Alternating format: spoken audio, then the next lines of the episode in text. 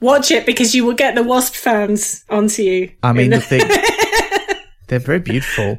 But I mean, I, I did read a book. In fact, not you love wasps. Uh, no, I wouldn't go that far.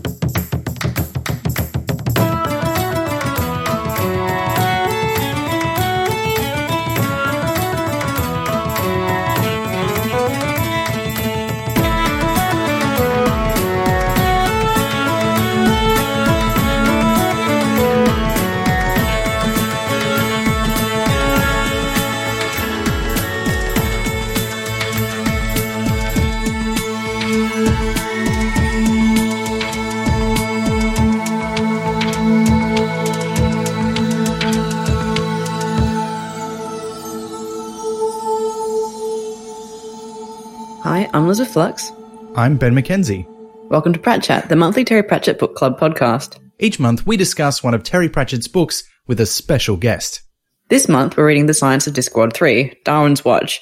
Do win some, do lose some? And our guest is science and fiction writer, chemist, and editor, Dr. Kat Day. Welcome, Kat. Hi there. Hi. We, we don't often have international guests, so uh, for context, listener, it is quite late in the evening for Kat, and it is very early in the morning for Liz and myself. Um, but we make, we're we're all here. We're ready to go. I hope. I assume. Um, Kat, how are you doing? Yeah, I'm good. It is uh, very hot here. And as I understand it, quite cool where you are. So we're, we're having a bit of a temperature gradient between our two, uh, our two locations. But, um, Yeah, I've got a blanket. Yeah, I'm wearing a woolly hat. I feel like this time difference is entirely appropriate for the book that we're doing, but we'll get into that. We should learn more about our guest first up. We should. We should. So, Kat, you kind of got best known, I think, for writing a chemistry blog. Yeah, I mean, it's a bit of a complicated route that I have taken. So I did my chemistry PhD. I worked as a web designer for a couple of years, trained as a teacher. And then I started getting into science writing and I started writing my blog called The Chronicle Flask. I started picking up more and more writing work, editing work, and eventually I quit teaching. And these days I work as a medical editor. It's just twisty, turny, windy career path that doesn't make very much sense, probably. Welcome to the modern world. I feel like Yeah. the authors of this book would have something to say about this. um, but I think it's a perfectly good way to live your life. Yeah. And how exciting, like to have done all those different things. You're also no stranger to the world of podcasting. That is true because I am also the assistant editor at Pseudopod, which is the horror podcast arm, tentacle of escape artists. So yeah, yeah, Pseudopod is amazing. I mean, I would say that. Obviously, I would say that, but uh, please go and listen to our episodes because we put out some amazing episodes. We get some really wonderful stories. I know sometimes people think, "Oh, I'm not, you know, horror. Hmm, not sure," but I think our output is really. You know, I think it's just a really interesting mix of stories that we put out. So we have just some great, great things. So yeah, please go and check them out. Yeah, it just really covers a gamut of different sort of horror genres. And, and audio horror is a whole thing unto itself. Like you can be really creepy without having to be like gory or awful. It's great. Yeah, I mean, we do sometimes have episodes where we feature a certain amount of gore, I guess, but we don't do anything that's kind of jump scary or anything like that. That's not our thing. It's more subtle, kind of subtly disturbing, thought provoking. Uh, you know, here is a story and underneath that, can you see how it's reflecting on the world kind of thing, which I just love, which kind of fits in with Terry Pratchett, doesn't it? Because that's what he was doing all the time. So uh, Yeah. it, it all it all comes together really in the end. Yeah. Speaking of Pratchett, how did you come to read his stuff? You know what? I asked my mom about this because I was trying to remember, but she couldn't remember any better than me. But I know that she gave me The Colour of Magic and the Light Fantastic. And I think I was about 14. And I think it was about 1989, which is a very long time ago. I, I Um, love this because this is very similar to my story. So this is obviously is a time before the idea of young adult literature sections in book shops. They, they didn't exist. So obviously you could buy children's books and then you could buy adult books. And there wasn't really that much in the middle. So Hmm. I think she was looking for books for me and she just picked them up because of the Kirby covers. Huh? Because of those Josh Kirby covers, right? Because they had those bright cartoon like covers. And she thought, oh, that looks interesting, you know? So she gave me those to read and I read those and I liked them. And then she picked up The Dark Side of the Sun and Strata. So I read those as well. And I'm probably pretty sure that is the way round I did it because I remember noticing the reference to the Discworld in Strata, reading that and thinking, oh, oh, I see. right. You know, so I- yeah, I was aware that those books had come first, but then I, I was like, oh, right. Yeah. Oh, now it's all coming together. And then obviously Equal Rights, which is, I, I think if you ask me, I'd say Equal Rights is my favorite just because I think it's the hmm. book where the Discworld that we came to know really comes to life. And then actually my mum ended up buying most of the books for me, just in order. So every time a new book came out, she would just buy it and give it to me. so dream. yeah, so I have got them all on a shelf. The first few are paperbacks and then after that it's mostly hardbacks. And they are in pretty much as they were published. So it's a mismatch of just kind of different covers and different styles and all that kind of thing. And actually I just really love that because it's, it's like a history. It's like a little timeline of how the books appeared, you know, and, and what they were like. And, you know, when it switched from the, the Josh Kirby covers to the Paul Kidby covers and all that kind of thing. So it's all in there. Hmm. Yeah. Picked up the Carpet People in when it was reprinted in 1992 and somewhere along the line read the Bromeliad trilogy and the Johnny Maxwell series. So yeah, I mean, they're just all, yeah, I've got, just got this massive shelf in my lounge that just has every single book in publication order. It'd have to be a really long shelf. It is. It is. It goes Yeah. all the way along the room. We've got a big bookshelf that goes all the way along the room and it is the, the length of the room and it's all Terry Pratchett books, novels and a few other bits and pieces like the odd jigsaw and, uh, maps, scripts, the, the Stephen Briggs scripts. Um, yeah, it's all just there sitting on the shelf. Would love to see a picture if you're happy to share one at some point because that sounds amazing. I might have to dust it, but yeah. I'll take that and send it. Yeah. Well, we just we love a good shelfie, you know. But it does. Yes. I mean, it sounds like you're going to have to do a panorama to fit it all in. Uh, yeah. Yes, it, I might have to. It, it won't fit in a photo. I might have to video it. Can you, can you even look at it all at once, or do you have to sort of? But like, no, I can. Yeah, Yeah, I can see all see the it from here, but I it won't it won't it won't come out on a photo for sure. Yeah. Oh wow, Yeah. That's very cool. that is very cool. We should get onto the book we're here to discuss today. We should. um, which is of course it is a lot of book. it is a lot of book. Um, but I think as as when we did the second one, I think we we kind of realized that the we, we can't get into every bit of science that they discuss. Although this one's going to be a little bit easier to do um, for various reasons. But um, but we we'll sort of summarize that for you listeners. So don't expect us to go into every every nook and cranny. We just don't have time, even in a long podcast like this. But um, but we should start as we traditionally do with a reading of the blurb. Roundworld is in trouble again, and this time it looks fatal. Having created it in the first place, the Wizards of Unseen University feel vaguely responsible for its safety. They know the creatures who lived there escaped the impending Big Freeze by inventing the space elevator. They even intervened to rid the planet of a plague of elves who attempted to divert humanity onto a different time track. But now it's all gone wrong again. Victorian England has stagnated and the pace of progress has slowed right down. Unless something drastic is done, there won't be time for anyone to invent spaceflight, and the human race will just be another layer in the bedrock. Why, though, did history come adrift? Was it Sir Arthur J. Nightingale's dismal book about natural selection? Or was it Mr. Charles Darwin, whose best-selling Theology of Species made it impossible to refute the divine design of living creatures? Either way, it's no easy task to change history back, as the wizards discover to their cost. He's got to write a different book. And who stopped him writing it in the first place? What went wrong? The answers to these and many other questions lie within Darwin's Watch, where yet again Terry Pratchett, Ian Stewart, and Jack Cohen have created a winning combination of science and compelling Discworld fiction. Well, we'll be the judge of that, uh, Blue.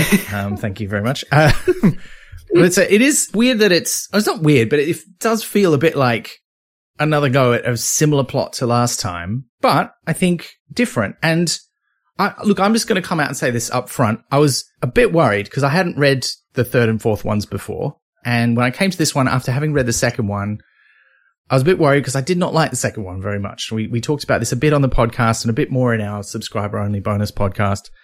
But whereas the first one was a sort of excuse to visit lots of different kinds of science, the second one seemed so focused on having a barrow to push. Like he, we have this idea we really want you to agree with. We're going to talk about it constantly. Uh, and I felt sort of went off the rails a bit and was a bit mean. Like this was something we sort of discussed. It felt, it felt quite mean in the way that they talked about some things in the second book. So I was worried about this one. And I think it does start a little bit with that tone in the science section, but it did win me over. I will say, uh, I actually enjoyed this a lot more than the second one. So I, I'll just say it up front because it, some people don't want to wait till the end to find out whether we like the book or not. Uh, are there any general things you want to say about it before we get into the nitty gritty? I just want to quickly flag up chapter 20 because oh, yeah. it has, it has that anecdote in it where Jack Cohen, who is a biologist, is in, oh. in the audience, uh, where yes. some, some ast- astronomers are talking about uh, life in the universe, aren't they? And he stands mm. up and says, what would you think of three biologists discussing the physics of the black hole at the center of the galaxy? and everyone yeah. applauds. And, uh, and, I, and I'm kind of reading that thinking, uh, yeah, this is a book that has a lot of biology and genetics and evolution in, and I am a chemist. so I just, I feel like I should apologize right up here, right start. I'm, I'm not an evolutionary biologist. no, but you've done a lot of science communication, particularly in your blog. And I think there's a huge amount of value in having someone who is a science communicator, but not in the field being communicated by this book because uh, then you, you're in a better place to judge are they doing a good job? Because if you already know the material, so to speak, like I find, so when I started out as a comedian, I did solo shows about science. And the second one I ever wrote out of three. I only did three of them, but the second one I ever wrote was all about evolution and covers a lot of the same ground. I, I, when I was reading this, I was like, why didn't I read this when it came out in 2005? I was like, oh yeah, that was the year I was writing my own comedy show about evolution and I didn't want to inadvertently steal any jokes or find any of my own jokes in the book and go, oh no, I can't use this joke now, which is why I didn't read it at the time. Uh, even though I like Darwin it. and Wallace. Yeah, like Darwin and Wallace. I could have written to Ian and Jack and Terry and said, "Look, I'm um I'm about to do a comedy about evolution. Do you want to publish for?" there was absolutely. I mean, this is a show. Just for context, this is a show that I did at the Adelaide Fringe Festival on one night to an audience of three, two of whom were my parents. Uh, so um, I would have come if I'd known you then. Yeah, you would have, and you would have had a good time because it wasn't just about the theory, it was also about the life of Charles Darwin and how he got to the point of, of writing the book. So there's a lot of similar stuff. Although interestingly, these authors and myself did not pick out the same weird coincidences of how he got there. so that's oh, that how many amazing. weird coincidences. oh, there's a lot. There's a lot. I mean, if you go looking, right, and this is something the book talks about. So I don't think you need to worry about that, Kat. You, you, I've, I've got the not a professional scientist, have done some science communication about this topic angle covered, and you've got the very definitely have been uh, a well qualified science communicator. and, and I've just... got the dropped out of medical school just like he did. Um, so there we go. Yeah, okay, Absolutely. we're sorted. We're fine. Yeah. so I think I think I think we're going to be good. Uh, listener, hopefully you've listened. You, you, don't really need to have listened to our episodes about the previous two books, but just so you're across the format, the way these Science Discworld books work is they have alternating chapters where the odd numbered chapters, in this case, are fiction set in the Discworld with the Wizards of Unseen University, who have created our universe or a version thereof in a bottle, essentially. It's actually in a globe, but we'll call it a universe in a bottle and feel like they have to look after it. So there's fiction chapters with them. And then those alternate with real world popular science chapters discussing topics related to that fiction. Um, and in the first one, you know, they created the round world, they explored it. And so the science chapters were kind of about whatever happened to be related to the thing that they were looking at. And it covered a lot of different ground. There was cosmology. There was a little bit of evolution. Um, there was, um, there was all, well, all kinds of stuff in the first one. Um, and then the second one was very much about human development and the idea that the authors had that what makes us human is that we tell stories and how important that was and the kinds of stories that we tell. And I, and as I've said, I don't think that was as, as good. And then this one is a bit more, it's a bit of a mix. Like they've got a thing that they want to talk about, but there's also a lot of other science that they discuss along the way. And it kicks off with um, a scene in Roundworld of Charles Darwin being visited by this weird congregation of beetles, which seems to take a sort of semi-human form. So we already know things are going weird. And then we cut to Unseen University and Rincewind coming in because Rincewind, this is his last. I'm sad about this. This is his last appearance, pretty much. I think he's got mm. a cameo in Unseen Academicals, but I don't. Otherwise, I don't think we see him again. But he, he's uh, probably he, happy about that, though. He, yeah, he's probably having a good time. He's in. He, he's in, he, no, he's got quite a few big bits in Unseen Academicals. Does it? Oh, yes. Yeah, I guess he yeah. does. It's been a long time since I've read it. I'll be rereading it yeah. the podcast. No, oh, that's he does. Good. He that, does. That's a nice trait for us then. That is. yeah. I'll be happy yeah. to see him again. Uh, because it, he's, he's not in this one very much. He's very sort of backseat. Whereas in the first one, he's in it quite a bit. And in the second one, he was quite important. In fact, I think it's one of my favorite books for him because he really comes into his own when they're dealing with the elves. And here he's got some great bits, particularly towards the end, but he's not in it that much. Um, because the fiction chapters, this is something else I, I, think is worth mentioning up front. Fiction chapters are very short in this one. Um, the science mm. chapters seem to be usually at least twice as long, if not three or four times as long as the fiction ones. But I found that, um, so just to say up front also, I did not love the second one. And I seemed to, every time I pressed a footnote, they're like, refer to book two. And I was like, well, I have entirely purged that book from my memory and remember nothing about it. So, um, sure, footnote, I will, um, I will trust you that this happened. But mm. this one I felt, as Ben was saying, it's a good balance between the first one the second one where there's an idea that's being explored, but also the science ties in nicely. And in the last one, I found the science a bit full on at times, but, but that's perhaps because I wasn't engaging as well with the book overall. So I didn't sort of feel like it all connected up nicely. Here, I like that there was a lot more storytelling element to it because I feel like that helped me pick it up and learn it more rather than sort of going, this is, they're trying to teach me a thing and then resisting that. It was kind of like, oh, here's an interesting story. Oh, I've learned something along the way, which is kind of, I think, science communication done very effectively, or if their audience is specifically me, I think it's done very effectively. Hmm. Yeah. Is it worth having a reminder of lies to children? Oh yeah, well, because that comes up quite a lot. Mm, yeah, yeah. What's your take on that on the lies to children? Because you've been a teacher. Yes. Funny you should ask.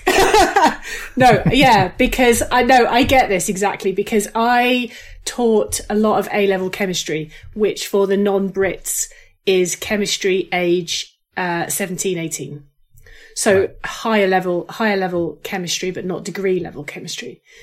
Like VCE or HSC level for Australian listeners. Yeah, probably. And this sort of idea of lies to children, which is so the, the way they explain lies to children is it is the things that you tell children about how the world works that are not strictly true, but they are true enough and the children need that kind of version of the explanation in order that they can later understand the more difficult and hopefully slightly more accurate explanation. So they, they call it lies to children and they say, we know people get a little bit upset about the word lies, but it's, we don't mean it in a derogatory sense. We mm. mean it in a light-hearted, jokey way we're not we're not sort of suggesting that you're really lying it's just that y- you do necessarily have to oversimplify things and mm. it did come up for me as a chemist a lot because we obviously naturally we talk about particles and atoms a lot in chemistry there's a surprise mm. and you know you you cannot teach atomic orbital theory to 11 year olds no. So obviously, so what you have to do is you start with this idea that everything is made of particles and they're like little balls.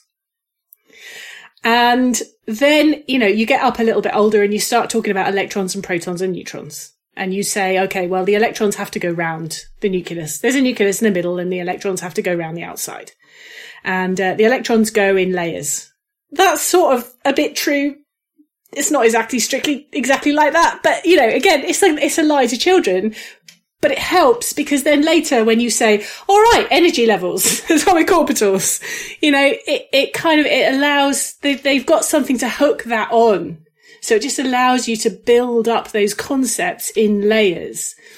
And so this is what the authors in this book are sort of saying. They say the profession of liar to children is a teacher and that they are the writers of li- liars to children, uh, to children because they, they're writing, they're, they're the sort of writers, the science communicators. So yeah, it's an important idea. It's that kind of, I'm not, I'm not lying to you, but it's not, it's more complicated than this, but this is close enough. hmm. Do they, yeah. do you think they do a lot of that in this book? Well, I'm not an evolutionary biologist. So I'm not strictly sure. The bits on geology look pretty solid. Um, uh, I was. they rocked, in fact. Yeah, yeah, yeah, yeah. oh, now, now the podcast kicked off. Oh no, it's got layers. There was a little bit actually where they was talking about zirconium, where I kind of blinked a bit and went, Hmm.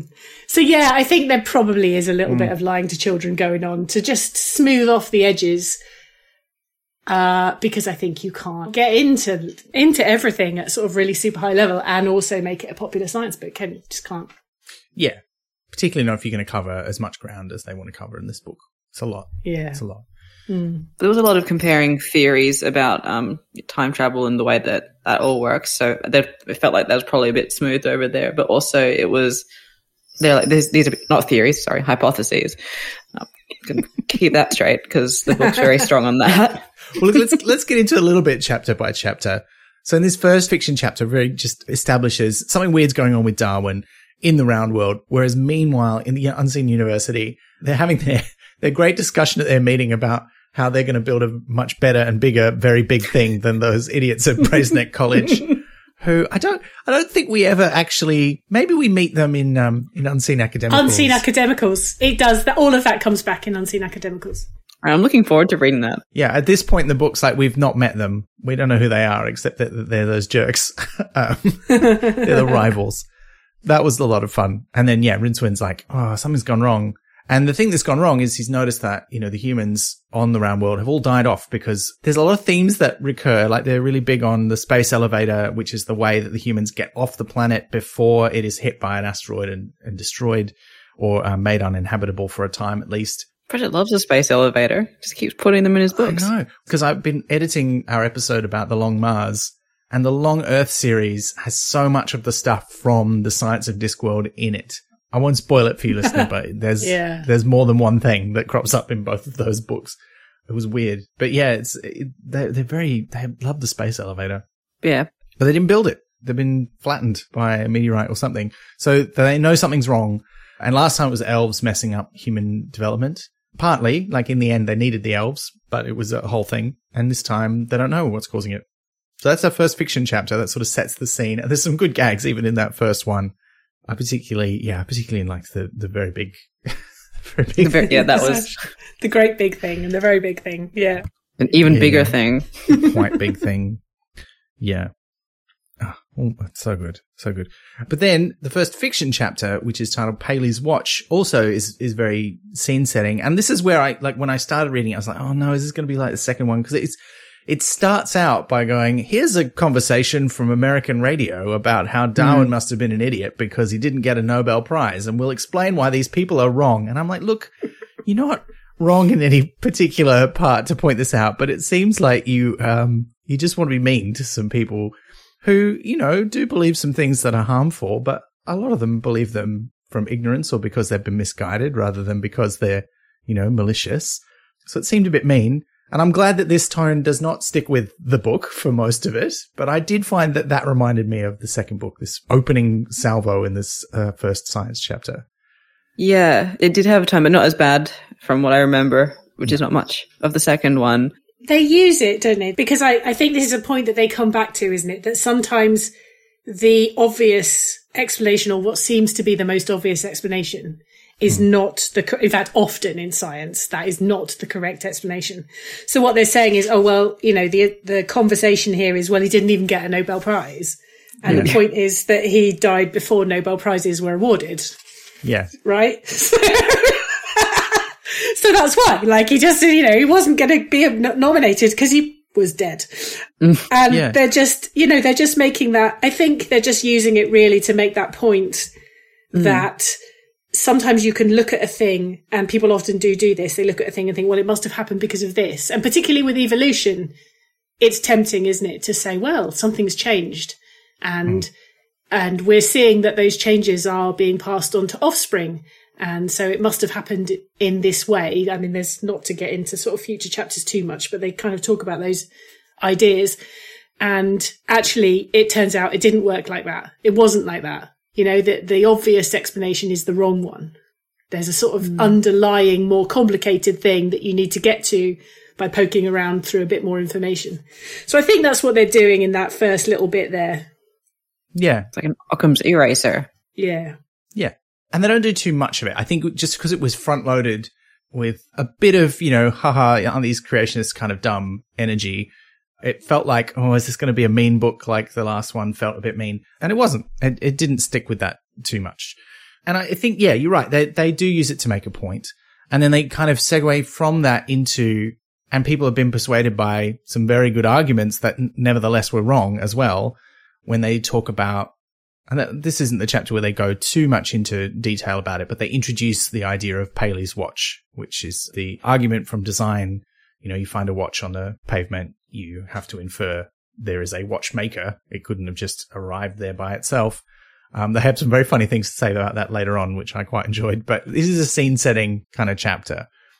And then I, again, I can't remember how we did this last time, but I think, you know, we can't, we, we probably can't just go chapter by chapter because there's too much stuff. Mm. But if we think about the fictional kind of uh, journey, what happens is Ponder Stibbons, who we all love, everyone everyone's favorite nerd wizard. He uh, he gives a not a PowerPoint presentation, but an actual old school slideshow because there's the whole joke of one of the slides is upside down, which I'm sure will make no sense to a modern audience who only knows PowerPoint. but I was I quite enjoyed that detail. And the blank slide to make a point, that was just so done done so well. Forgot about that. Yes. That was so good. uh, but he gives this presentation. He's been working with Hex to figure out what's gone wrong.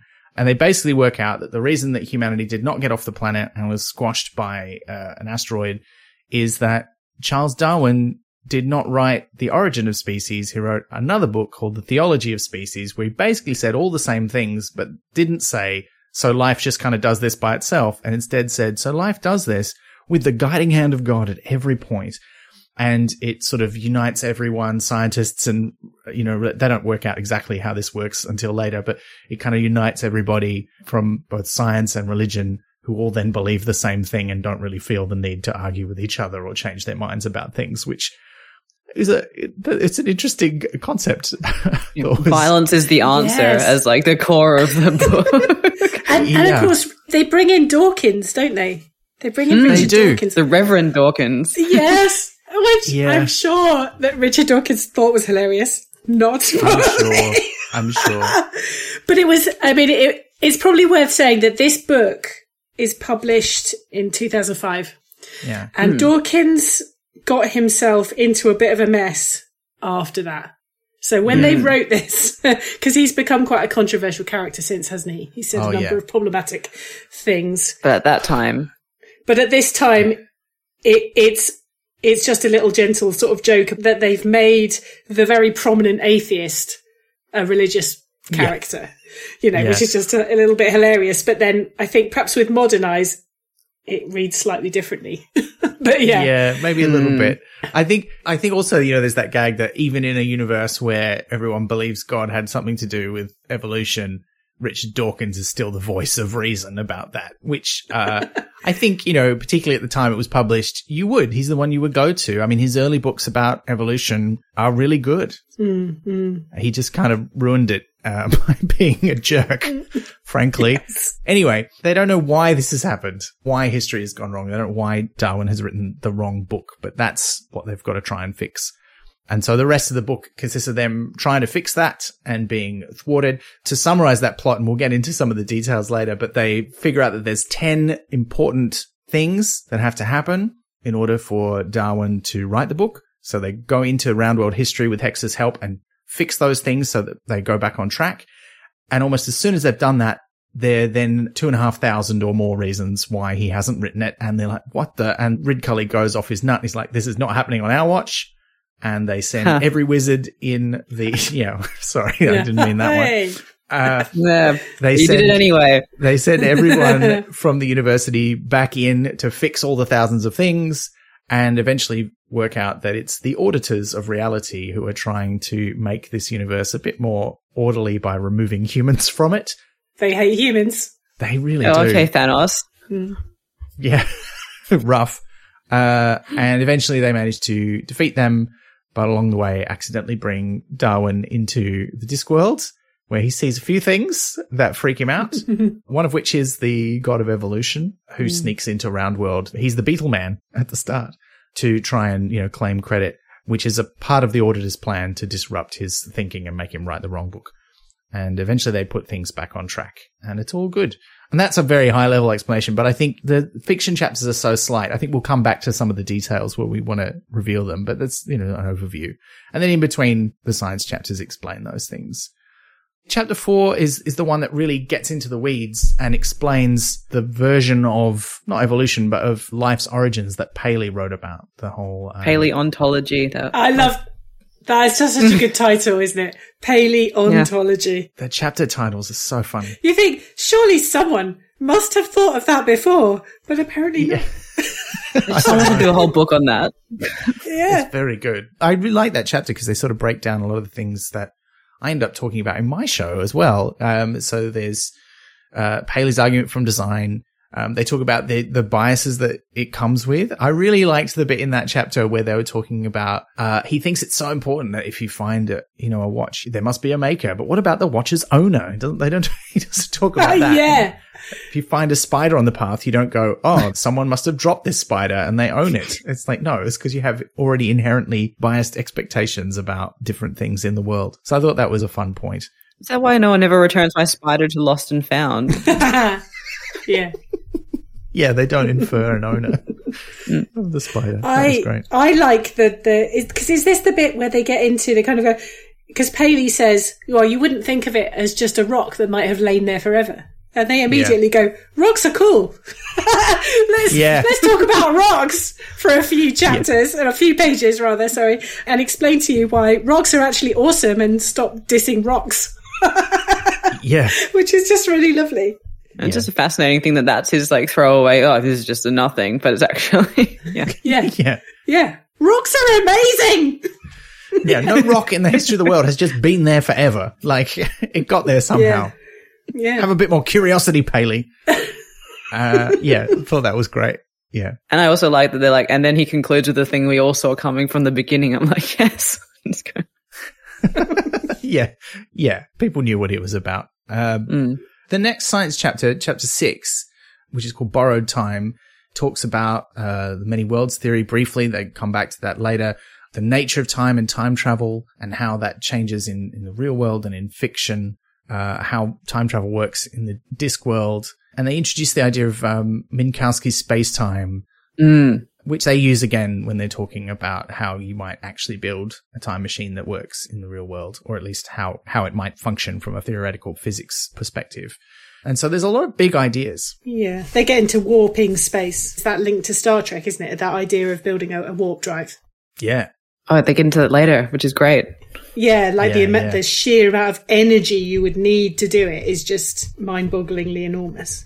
But there's also yeah. a lot of references in this chapter to Thief of Time. Yeah. So there's a lot of stuff here about the procrastinators and slicing time and, and, you know, and these ideas and all of that kind of thing. And it all kind of comes together. And I love the fact that it all kind of comes together like that. You know, that it all, it all, you sort of see it all fitting into one big, nice picture. I like that. Yeah. Hmm. It was kind of missing from the second book from memory. There's not as much of it in there, but this one, like the first one, does like to refer to the Discworld and uses Discworld stuff as examples, which I think is great because they know who their audience is for this book, right? It's, it's not people who don't know what Discworld is. So later on when they're talking about set theory and they're introducing the idea that you can define what a number is by saying, well, it's a set of things when they're giving like an an iterated example. One of them is the elephants that hold up the Discworld. And you're like, yeah, of course. Why wouldn't you use that? and then even when they're using like the seven colors, they like, doesn't make any sense to have indigo and violet. We're going to shove octarine in here. Don't the trolls have basically that counting system because they've got a base four Yes. number mm-hmm. system, so they mm-hmm. they could be counted by elephants. yeah, that's Yes. true. I never Yeah. thought of that. Yeah. That's a great link, Yeah. Liz. Thank you. I mean, there's so many little things like that where you think, and Terry Pratchett knew that. There, there oh, are. Oh, yeah. I mean, I always smile every time I see a little reference to Redshift in Yeah. in any of his books because he liked to throw that in. You know, so every time anyone is traveling fast in his books, in Thief of Time, as the sweepers are moving faster and faster, slicing mm. time into smaller and smaller pieces, everything gets bluer and bluer and bluer. So I like those ideas. I just like, you know, mm. you think Terry, Terry Pratchett knew all this stuff and he just Yeah. casually just tossed it in, you know, and most people probably it just, you just miss it. And then every now and then you sort of think, oh my God, he knew that. you know, I think yeah. there's a weird sort of, I think there's a, a total mix of his writing of where stuff that he already knew that he just got in there somehow. And then stuff that he discovered when he'd do all that, cause he did heaps of research for most of his books yeah. And he'd just hmm. find cool stuff and like go, yeah, that's going in the book. This is so cool. I'm going to put my own spin on it. There's evidence of that in this as well. And it's glorious. Yeah. One of the other things from chapter six that I really like too was when they're talking about snakes and ladders. Because as a someone who's worked in game design, like snakes and ladders is like the most boring game you could possibly design. like it's it's fun when you're a child for like the first three times that you play it, and then once you realize that you have no control over what happens, it's just completely random. You go, oh, I think I'll play a game where I get to make some choices instead. But the idea of quantum snakes and ladders, where there's like this sort of probability cloud of where you're going to go, uh, is great. Actually, I tried to find if anyone had done any probability maps of snakes and ladders, and they have. Totally unrelatedly, someone else I know recently was um, deriding Monopoly, which is also heavily luck influenced, and they and talked the fact- ruthlessness and psychopathy influenced. well, yes, but they also talked about the fact that going first is a massive advantage in Monopoly, and at every player count, the first player has a much higher chance of winning than everyone else. It reflects the underlying sort of morals of the game, though, right? It's like if you have a leg up in life, you you can get a monopoly. But yeah, Yeah. I think Yeah. we'll be coming back to that when we get to the final chapters of this book, actually. yeah. But yeah. I haven't played Monopoly since school. I used to love Monopoly, and then all my friends one by one stopped. Um, they refused to play it with me, and I was like, Uh-huh. "Why?" And um, now I understand. So Funnily enough, I, I, I was playing it the other weekend, literally the other weekend at a friend's house. And, um, Are you still friends? yeah, we ended up, we kind of ended up at sort of 1 a.m. going, oh, let it now, right, that's it now. but, um, but, but the point that we were all, the point that we made at the start was that if you play Monopoly strictly by the rules, strictly by the rules, Yeah. it's over a lot more quickly. Yeah. And no one does. No, yeah, this is it. The reason people have Monopoly games that go on for, for weeks is because they have all these sort of strange little rules. You know, every time you pay a tax, you put it in the middle and then you get it if you land on free parking or, you know, all these little things which basically just end up extending the game Yeah. because everyone has too much money and everyone has too many houses and it just gets silly. Yeah. It's like representative of something, but Yeah. Hmm. well, it is. It's like the idea that, you know, oh, if everyone had more money, then capitalism would be fine. It's like, no, it just lasts longer. The downward spiral takes longer. You know, it's not, it's worse. And the crash is bigger ways. at the end. Yeah, the crash is bigger Yeah. because you go higher up, so you got further to fall.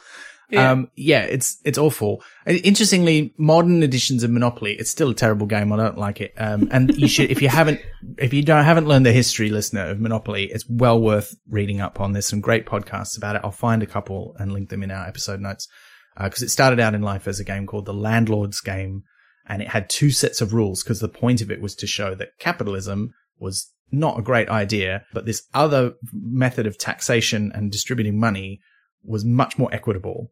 And in the alternate set of rules, which did not become popular, you know, what happened was if you improved a property, everyone in the game benefited and it became a more cooperative kind of experience where someone still won, but everybody ended up with a, you know, something at the end. Whereas in the version that got popular, you trashed your friends. Um, and uh, and it's an interesting history. It's well worth reading about. But um, the modern editions do have an extra set of rules. Like not only you know the standard rules that nobody plays by because nobody learns from reading the rule book because everybody has played Monopoly, so they just teach it to other people and pass on their house rules. But the It's like some um, sort of evolution. No. yeah, yeah, it is. It very much is.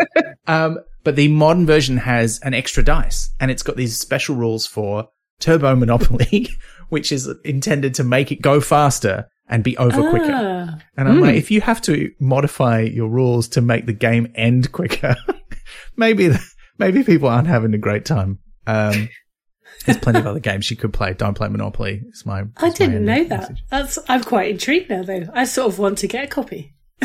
You want to play the other version? Yeah. Anyway, that's that's enough Monopoly. Anyway. Uh, Yes. yes. let's Welcome to our at- Monopoly podcast. Yeah. Oh, I could do, we could do a whole one. Uh, but we won't. Mm. There's that. And then chapter eight, like you were saying, comes back to that and talks about how if you take a Minkowski space time and maybe it's not flat, maybe it's, it's curved, then you can have closed time like curves that move across its surface, which means you can have time travel. It is te- logically possible, but then how do you make it happen? And they talk about, oh yeah, well, what if we, you know, make a time machine? And this was great. There's a, there's a great book by, I think it's Paul Davies called um, How to Make a Time Machine. It was published probably oh, a bit earlier than this. I think probably late 90s, early 2000s, uh, which was just like that's it was a very short book and it had a lot of illustrations, but it was just like how to build a time machine. And the version in that book was like you get a um, massive object that's massive enough Very big thing. that it won't become a black hole, but massive enough to have a big gravitational effect. And you set it rotating, and then you fly into a um, an orbit around it, and you get accelerated past the speed of light, and you come out before you went in. But like all of the ones in this book, it made the point that you can only ever go back in time to the point where it was first built. You can't use it to go back and visit the dinosaurs. So basically, it's a shit time machine. Not- I don't want one. If I can't see dinosaurs, I don't want one. Yeah. But uh, th- I thought that was cool because th- this one had the other kind of time machine, which I think actually is also in the Davies book, which is uh, you make a wormhole with a black hole and a white hole, you link them together. You have to stick a bunch of you know exotic matter or something in the wormhole to stop it from collapsing, and then if you drag one end of the wormhole really fast, uh, because of how relativity works, the two ends of the wormhole are no longer synced in time, like the twins in the twins paradox. But when you go in one end, you come instantly out the other end. So you instantly go back in time or forward, I guess, if you can go the other way between the times linked by the wormhole. It was cool. And they went into a fair bit of detail about how you would have to do that. And I, I liked that chapter a lot. It was fun. It was very cool. Um, I was like, oh yeah, I'm, I'm understanding this. This is great. I can see how this works. And then they're like, oh, and then the black hole end is zigzagging. And then I couldn't stop imagining one of those like car dealership balloon men that's like just going like Sky like this. Or, and I was like, it's made this very serious thing quite silly in my mind, but I did really like it. It just really shows that there's that period of time where they kept making space movies like Interstellar and Gravity and stuff where they're clearly like tapping into all of this and like really into it for like a five year period and sort of dried up for a while. But Hmm. yeah. Yeah, and then the sort of um the space movies after that have been a bit more gritty, you know, like The Martian, where it's like there's no time travel or anything like that, and they it's very they take a long time to get to Mars. Like it's it's very realistic, real world, rather than something like Interstellar, where it's like we're gonna go to the end of the universe, find a black hole, and weird stuff happens. I won't spoil. I'm going to stand behind a bookshelf and explain the plot over and over and over again until you've understood it seven times. But yeah. uh, not a fan, Liz. Well, isn't like it, uh, when I was watching it, I'm like, this is good, but then they kept hammering the same point home, and I'm like, no, I understand it, and then they still, yeah. So I felt like it over-explained its thing, or it like reveled in its own intelligence for a little bit too long. But yeah, Uh, it's the author who has done their research and they intend to tell you. Mm. Yeah, I think this book avoids that, right? I think I think Yes. they do. They're not talking down to you, like they are explaining things that they expect you probably don't know, but they're going, "Look, we're going to trust that you can keep up. Here's our explanation of this thing. We've only got a chapter to explain it to you." Every now and then they say things like, "We're leaving out some details here," or "This is a bit simpler than the real truth." Like there is a bit of a lies to children thing going on in some chapters more than others. Um, but generally, you know, I think the level at which it's written is, Uh, I think they pitch it really well. There are some bits that are a bit difficult and you, you have to reread them, but not, not like, oh man, I cannot wrap my head around this. but there are bits where you have to do a bit of the work yourself. And I feel like that's kind of just the right level. Like I, I, some popular science books, they feel like they're too simple. Like I just get to the bit where I learn something I didn't already know. Like clearly I'm interested in science or I wouldn't be reading this book. And other ones are like, I don't have a PhD. I can't understand what you're saying. How did this get Yeah. published? I want to shout out as well. I listened to the audiobook as kind of my Yeah. revision. And uh, that's narrated by Michael Fenton Stevens. And he does a lovely job. Does he do the whole book or does he just do No, the he science he does the science. Yes, he does the science Hmm. chapters, and then Stephen Briggs, with his uh, array of brilliant voices, does Hmm. the fiction chapters, uh, and it all comes together very nicely. But I really enjoyed it as an audiobook. I actually think it is probably the perfect book to have as an audiobook because hmm. where the science is getting a bit heavy. You can sort of let it kind of skim over the surface a little bit. A little, little nap. you know, and and you don't you don't sort of have that bit where you, you would have, like you say, where if you're reading it, you kind of oh, I better go back and reread that. You know, because you're listening to it, you just sort of kind of go, yes, time machines, that's fine, okay. you know, and then we're back on to Stephen Briggs doing his brilliant Ridcully and doing his hex plus plus plus. Yeah. So yeah, the audiobooks are great. Yeah. That's a great point because I'd have the bit where the science was getting a bit full on and I'd sort of stare off into the middle distance being like, is it me that cannot understand this? But then when you finish doing that, you have to keep reading it. Whereas, Whereas you, you know, you want, I want to be able to do this while someone's talking to me. I can just zone out for a minute. And then when I come back, it's over. it was kind of like, you know, that, that cat It's like, when will my husband come back from the war? But it's like, when will my brain come back from like the floor? But it's just, Uh, okay. Yeah. Yeah, no, that's fair. I do like the end of chapter eight as well, where it says, you know, they've talk, done all this talk about time machines, and then they say there's still some R and D needed. Probably this is a good thing. Yeah. Yeah. okay, time yeah, machines probably. yet. Yeah. I liked travel into the future is easy. Wait. Yeah. I was like, oh, Yes, Yeah. We're all, we're all, we're all traveling to the future. We're just going at a rate of one second per second. And what we'd like is to speed that up. it's very difficult to get back. That's the problem. Yeah. Hmm. Yeah. Which is a shame. The next science chapter, again, great pun title, Watch 22. so good. is a summary of the real history of Darwin's life because the previous fictional chapter, chapter nine, is one of the ones that goes into the things that the wizards have to do. This is like chapter seven and nine where they originally fixed the 10 things, most of which are problems with the boat. That means it's going to have to stop and give Darwin an excuse to get off. But the first time, the first thing they do is they stop somebody else from eating a bit of fish. That hmm. means that they were too sick to do something important. And then, yeah, they try to make sure that he gets on the boat. And again, like, this is where I'm reading all these things that they're talking about and they're not the same ones that I had in my show. Like I had the fact that he was going to be a medical doctor, but he actually fainted at the sight of blood. So he had to give that up and do something else. There was a duel fought between two people and I can't remember what it was. It was a, um, and I, Victorian era was wild. yeah, it's, it, but I mean, this is the thing, and they talk about this later in the book, where I think they make the really important point that, you know, we like to think of history as these stories of very simple chains of events that are really mm. important and have this massive impact. But actually, that is a story we tell ourselves. And the way history actually works is lots and lots of little things happen that all add up together and then cause lots and lots of little things to happen.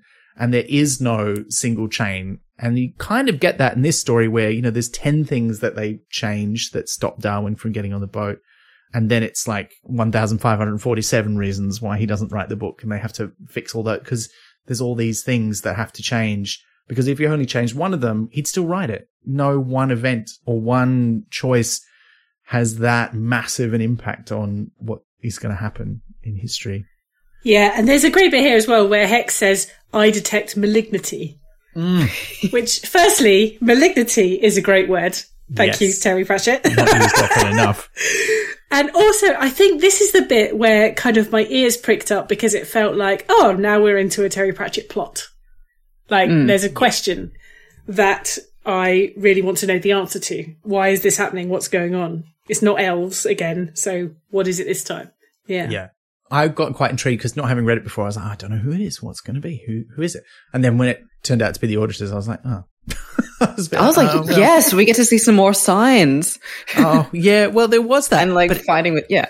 But I mean, I, I mean, I understand it. It did feel a bit shorthanded, but again, you know, it's so slim a plot. Like there's not enough room in the fiction mm. chapters for anything to develop. So he needed an antagonist who had already an established motive for wanting to get rid of people and who had the ability to do things while being a mystery to the wizards.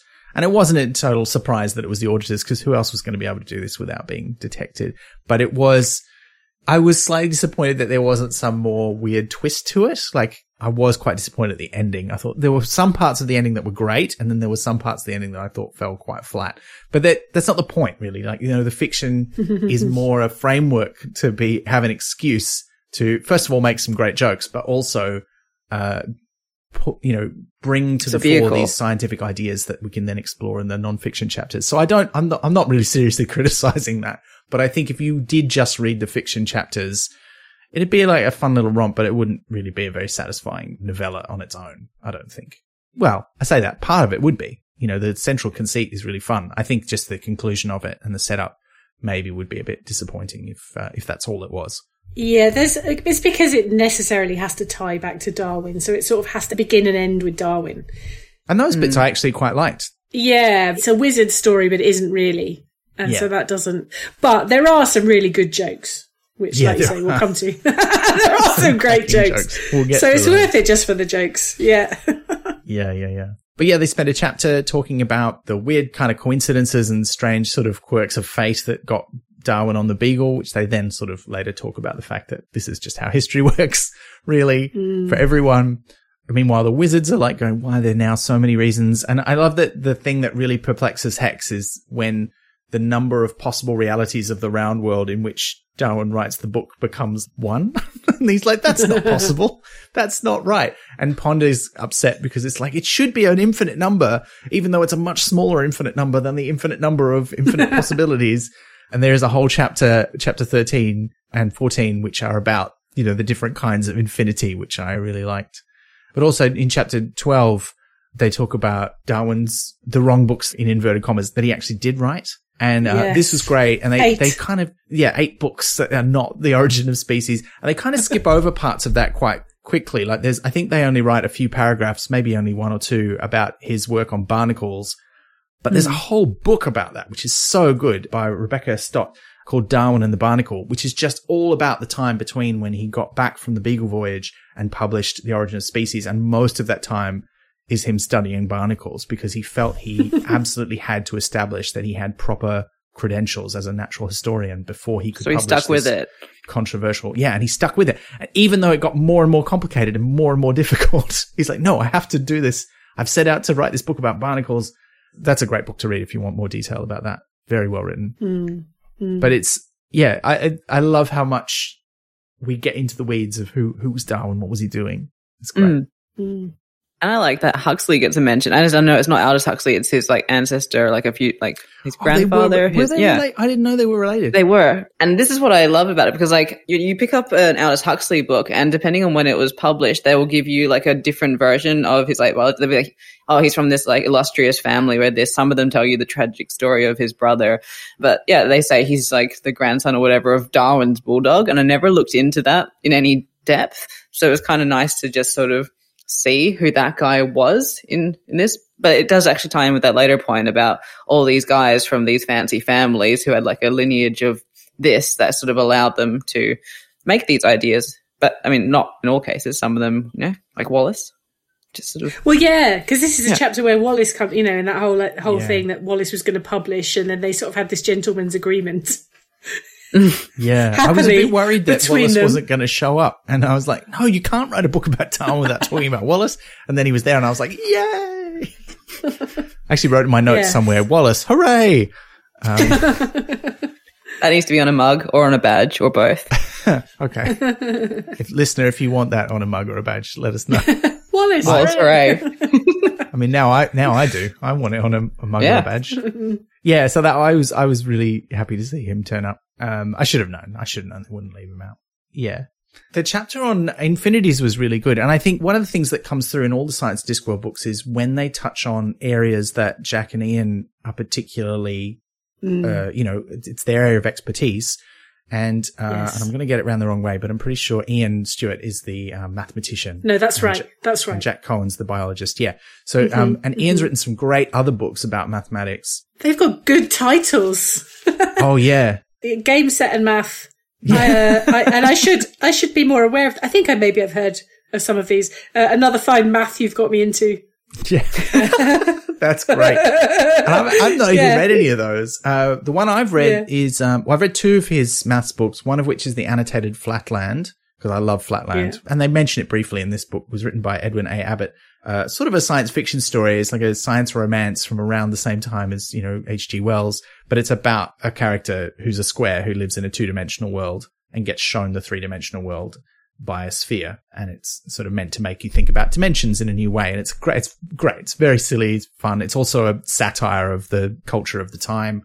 And one of the other books that Ian Stewart wrote was a sequel called Flatterland. And it's funny because in this book, when they mention string theory and they kind of explain string theory, they have a little footnote about a term M brane, which is, you know, the term they use for how many dimensions a string might occupy or what kind of dimensionality those strings have. And you can vary that. You might use different letters instead of M at the start of that. And there's a little footnote that just says, which leads to, of course, you know, puns about no brains and P branes. Oh dear. And like they, they go, oh, who would make those kind of jokes? Well, I'll tell you who. Ian Stewart. He makes a lot of them in Flatterland when he's explaining string theory and branes and infinity. And where I was going with this was that, yeah, this chapter about infinity is totally, it's Ian Stewart's, he's in his element and doing a great job explaining not just infinities, but also how mathematics works. Like the whole thing about, yeah, mathematicians don't build the foundation of the house first. We, we build the rest of the house and then we build the mm. foundation. And then that's the structure by which they explain the mathematics to you. Like that was so good. Yeah, the, the chapter on infinity did sort of make my brain hurt a little bit because it Yeah. does. You know, you, there's this whole thing. You know, these different kinds of infinities and there's sort of bigger infinities and then slightly smaller infinities, and it it's one of those things. You sort of like, if I think about this too much, I think my brain is going to just sort of melt and start dripping out of my ears. It's probably best because it's just yeah, it's just a bit painful. But um, yeah, I'm gonna jump back a little bit. I really enjoyed the little um, portrait we got of H.G. Wells early on because he, like, of all his developing writings about time machines. But the thing that really stuck out for me was that he was so embarrassed with one of his early stories that he like sought out and destroyed all available copies of it. And I was like, is this why he was so interested in time travel? Because he wants to go back and not write that story. I reckon you're onto something there. Also, very Pratchetty. Like, you know, there's that forward Yeah. to his uh, early short story in um, Yeah, A Blink of the Screen yeah. where he says, if I stick my fingers in my ears and go, no, no, no, no, I can't hear you reading this. And there's a couple of his really early things that he never republished because he didn't want people to read them. Yeah, and you can feel that, like completely relatable. But I just like H.G. Wells. Like you sort of think of him as this titan, not this like normal dude who's like, "Oh, that's so cringe. Please, like, let me buy up all these copies of it and throw it in my fireplace." On that note, in the first one, which was originally published in 1999, they made a lot of revisions when they republished it. They did a second edition in 2002. Um, and partly that was because in that book, they insisted on constantly talking about cutting edge research at the, at the time, which of course became invalidated almost immediately. This one, they don't do much of that. There's a couple of times they touch on more modern things, but I think they've, they've clearly learned from the experience of the first book. And anytime they do that, they say, but who knows if this will still be true? Um, we don't know. And you're like, good, good work, future proofing. Um, so I didn't feel the need to fact check this or go, oh, what did become of that theory very much. but one of the things they were talking about was, you know, what was the first time machine story? And they cite the one that everybody at the time was citing, which is uh, the story by Edward Page Mitchell, The Clock That Went Backward. But it, that's kind of about a magical clock. It's not really a machine. it's, it's a bit of magic. And I thought, surely there's a better one than that. There is. The first time machine story might well be a Spanish book, El Anacropete, which was written in 1887.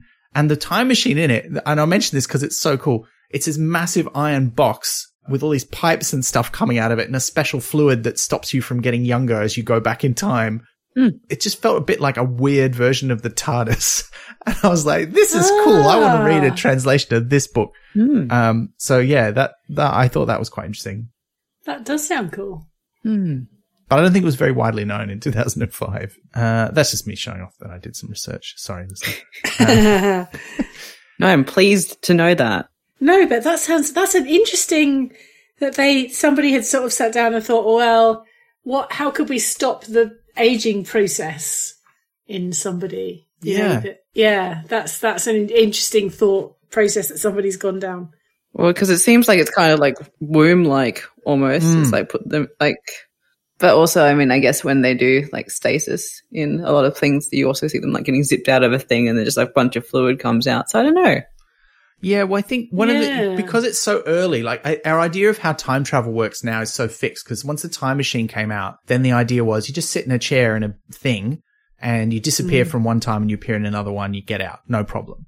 Whereas before that was sort of established, when people were thinking, oh, if you travel through time, like they just had to invent a way, like there was no standard for it. Whereas now, you know, every time machine, I mean, yeah, it might be like the Terminator. Like I think you don't see as much variation anymore. But like, you know, in the Terminator, they have that interesting thing where it's like a globe of crackling energy and you can only send yeah. like organic material through it, which is why, you know, Kyle Reese ends naked. Up, turns up naked and why the Terminator, the Terminator yeah, yeah. can only go because he's got like a living Just flesh. an excuse to show these men that yeah, Mr. Universe. hey, look, oh, sorry, excuse. your clothes couldn't come with you. Oh, it's, it's the science. Oh, it's, a, it's stymied as right. We can't. Yeah, sorry. Sorry. Yeah. Uh, also, we could only why, find you pants when you arrive, but that's okay. Why didn't they send them to a nudist beach They would have fit right in? Um, we know into a sauna or something. I don't know. Um, but yeah, the um, but it's rare now that people think of that. They just like we we don't need to think about the mechanics of it. Let's just send you and that's the interesting part. Whereas I think particularly early on, people are like, Oh, well, how do you go to other times? It's like, and, and the really early writings is all, it's you go in a dream or some ghosts come and tell you things or you fall asleep for a hundred years. Oh, uh, yeah, that's a good point. That's a, t- yeah, a Christmas like, Carol is a time travel story, yes, right? Time travel story. Yeah. It's just that uh, at the time, anything like that was, yeah, you fall asleep or you have a dream. Like Connecticut Yankee in King Arthur's court, it's hit on the head and potentially the whole bit in King Arthur's time is just a dream. Like, you know, who knows? It takes most of the book. So it's still interesting. And he doesn't know that. I'm going to write a super conservative time travel book where like you actually show up with more clothes on than when you left. you got and just make the signs work. no, you show up and you're just suddenly wearing like three more layers, and it's just oh. like, oh no, it's just like the world wrapped you in like the clothes. Anyway, there's a short film a friend of mine made, uh, Lucas Testro, which is called "I'm You, Dickhead," which is about a guy who goes back in time to try and teach himself to play the guitar so he can pick up chicks in the future. Um, it's a it's very silly. Sounds great. But um, yeah, I want to watch it. But uh, he goes to like the time travel bureau, and every time you get sent back in time, you grow a moustache and if you go back again, it gets bigger.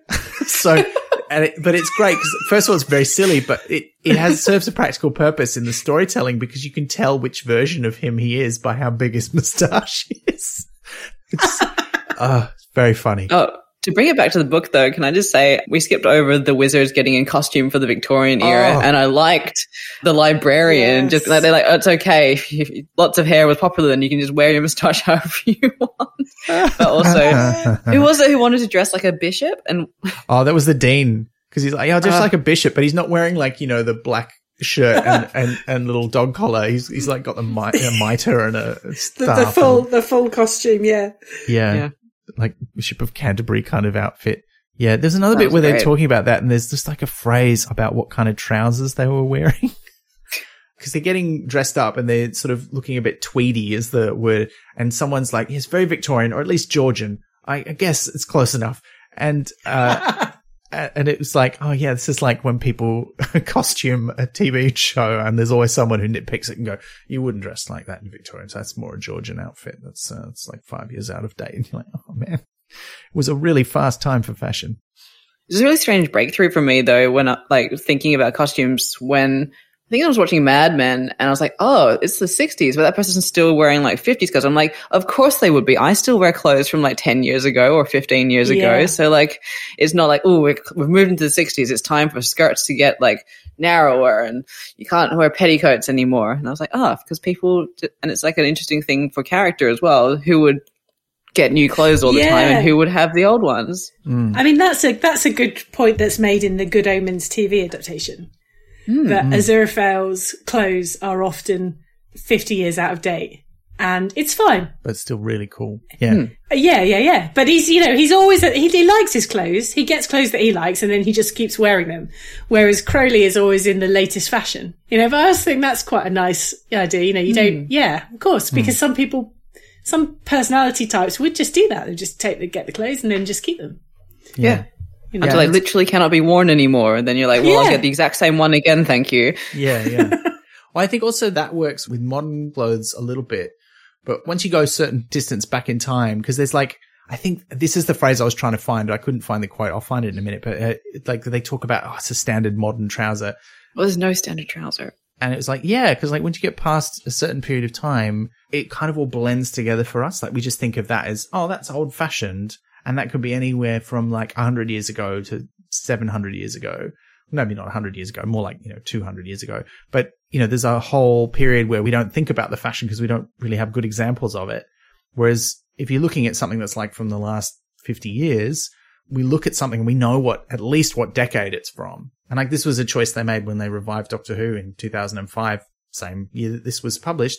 They wanted to make it look like 2005 and they didn't want it to date by trying to make it look futuristic. This is where those characters are from. They're from this year. So let's make it look that way.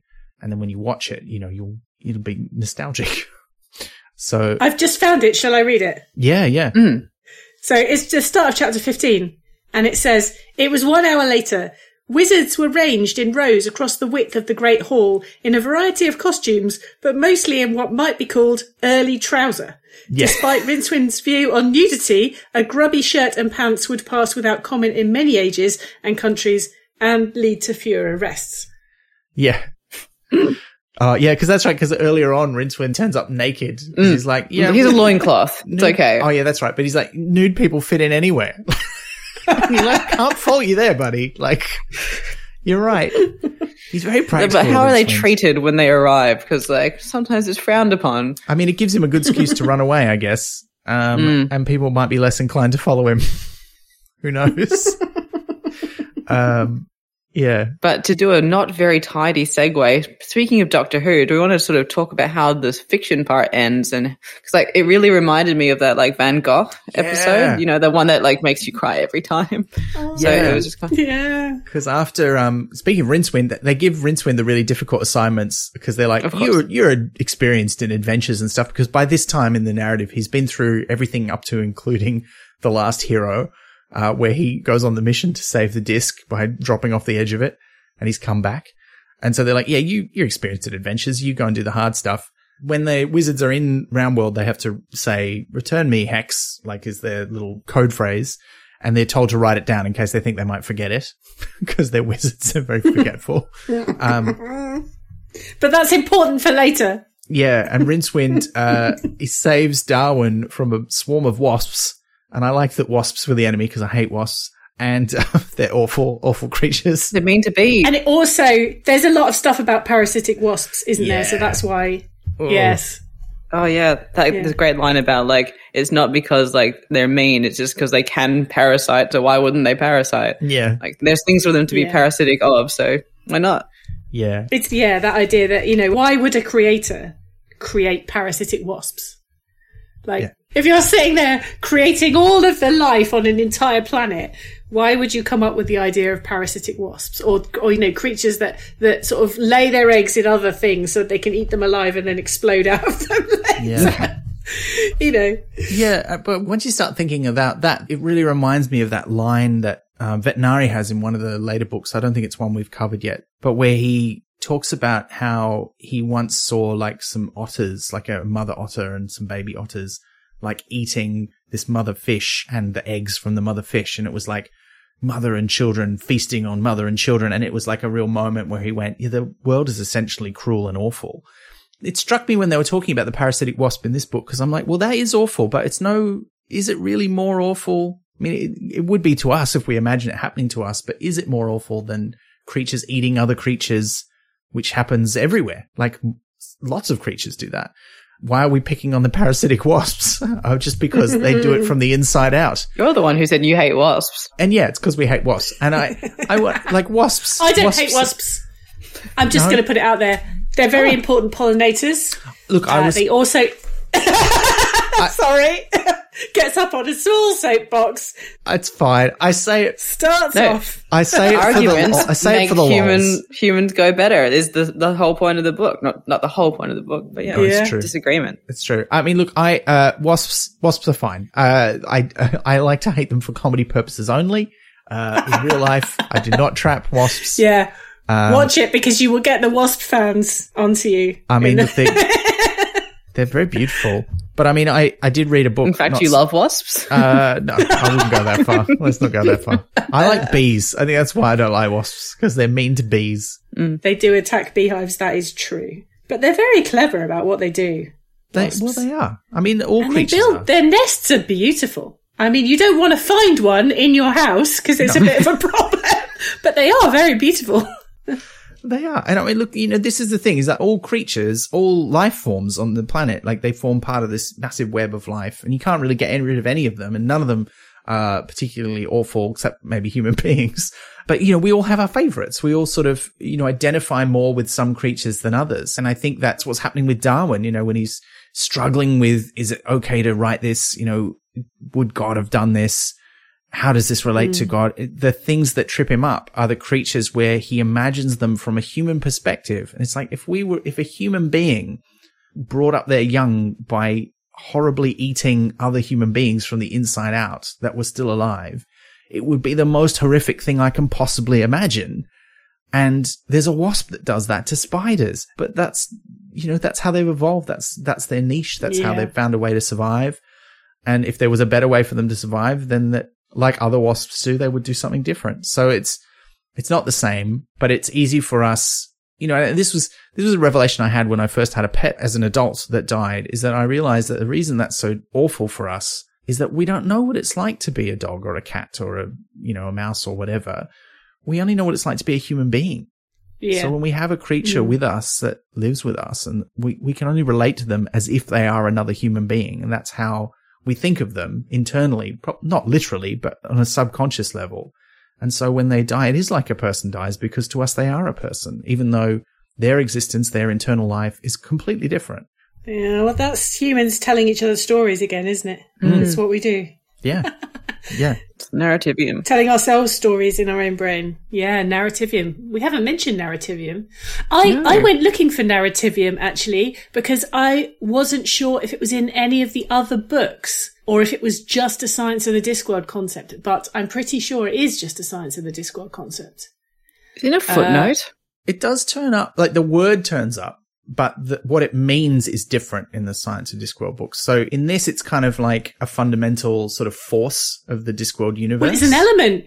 It's an element, isn't it? Because and and well, they they describe it as an element, but they mainly do that so that they can do the joke that you That know it's not any. one of the standard five, which are earth, air, fire, water, and surprise. Yeah. You Yeah. see, so they, they and peppermint. for the- and then yes, exactly. And but then they then they kind of go on to say that narrativium is the thing that makes things what they are. Hmm. So they give the example that it is the thing that makes iron iron instead of say, for example, cheese. And of course, me, the chemist, was immediately like, but there is iron in cheese. because because Not on the Discworld. that's that's how elements work. They combine with other elements, and then you get other substances, and that changes their properties.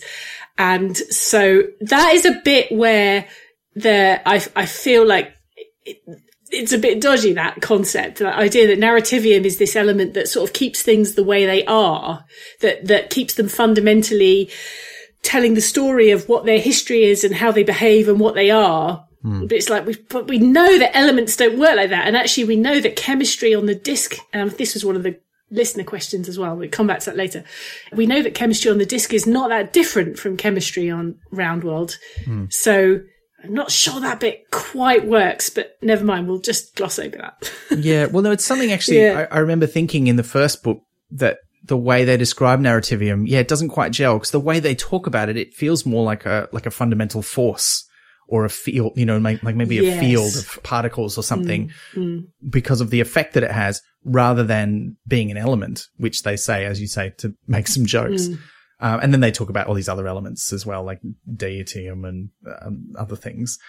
And that's not the way that it's talked about in, in the Discworld books. Is more of a well, a thing, a process. no, something. but this is it. I honestly don't think I'm prepared to be corrected, but I don't think the word narrativium, IUM hmm. ending, is in any of the Discworld books anywhere. Hmm. I think Yeah. that- so we have we have the concepts of narrative causality and narrative other things and possibly narrativia, but hmm. I don't think the actual word with that IUM ending, that kind of elementy like ending, you know, narrativium, I don't think it's in any of the other Discworld books. I did go looking and I couldn't find it. Shall we crowdsource the answer? Yeah. So we'll leave that one for the audience to hmm. go and double check. But I don't, I think narrativium is unique to the Science of Discworld books. Hmm. As far as I can tell, Kat's right on this one. The concept of narrative causality certainly appears in the books, most memorably in Witches Abroad, but it also appears in Jingo and, though it's not named, in many other books. I mean, the one in a million chance which crops up nine times out of ten, I think that's pretty much the same thing. But the more sciencey sounding narrativium, only in the Science of Discworld. If you know any better, please let us know. It's not actually all that easy to search every single Discworld novel. I mean, look, there's so much to talk about. I wish we could talk forever, but we, we have to make the podcast a reasonable length.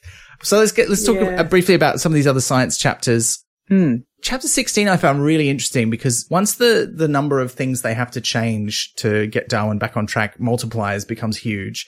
This is where they bring in this talk about what happens with history. If you could build a time machine, go back and change one thing, would that change everything or would history still pretty much go the same way? Like does history diverge or converge? Which as someone who teaches creativity and we talk about divergence and convergence all the time in terms of generating ideas, I was very tickled to see those terms show up here. I thought that was a really interesting chapter about, you know, how does history work? And I loved that they address, cause when I was reading it, I was like, oh, is this really how history would work? Like you seem very convinced that this one book is very important and nobody writes the, a book that's equivalent for a hundred years. But I think they kind of sold me by the end on, no, here's why we have made the story this way. And we realize it's maybe not that realistic. This is probably how real history would work. And I thought that was great that they kind of addressed that. There's a great moment in chapter 16 where, you know, they talk about the fact that our physical models are rooted in brains that get most of their perceptions wrong. So they're talking about this idea that humans are kind of limited by what the way our brains work. And then it just kind of ends on this thing where it says, shouting at monkeys in the next tree. That's what brains evolved to do, not mathematics and physics. And it just ends Yeah. there. And I, and I just sort of sit and stare at, you know, I was listening to the audiobook and I sort of just sort of pondered that for a bit. And in the book, I sort of stared at it for a bit because I'm like, and yet we do mathematics and physics. So Yeah. we have evolved to do mathematics and physics. Yeah. So we did evolve to shout, evolve to shout at monkeys in the next tree, but we also evolved to do mathematics and physics. It, We evolved sort of- to be multi-purpose. you know? yeah, it kind of That was the, yeah, it feels like a yes, and it's also one of those little moments where you kind of go, ah, just because I I do think there are little bits every now and then where it's kind of yes, yes, evolution, natural selection, etc., etc., etc., and then there's sort of this little sort of philosophical bit of kind of maybe there is something bigger as well. yeah. Which is great. yeah, But there, yeah, I agree. There are some bits where it just doesn't, it feels a bit like, is, this is just your personal opinion, isn't it? Right? You haven't researched this. um, and that's fine, but it's, it's in there with all this stuff that is well researched. I think sometimes that distinction's not clear. And sometimes it works really well. Like, um, when the, the chapter 18 about steam engine time, where they talk about this idea that when it was time for the steam engine to be invented, someone was going to do it. And it's not true that James Watts invented the steam engine. He didn't do that. Steam engines are like thousands of years old. Yeah. Um, here's all the steps that lead up to it. And they sort of contrast that with the, all the steps that lead up to the, you know, Darwin's theory of evolution and natural selection. And like someone was going to do these things because all of the pieces were in place.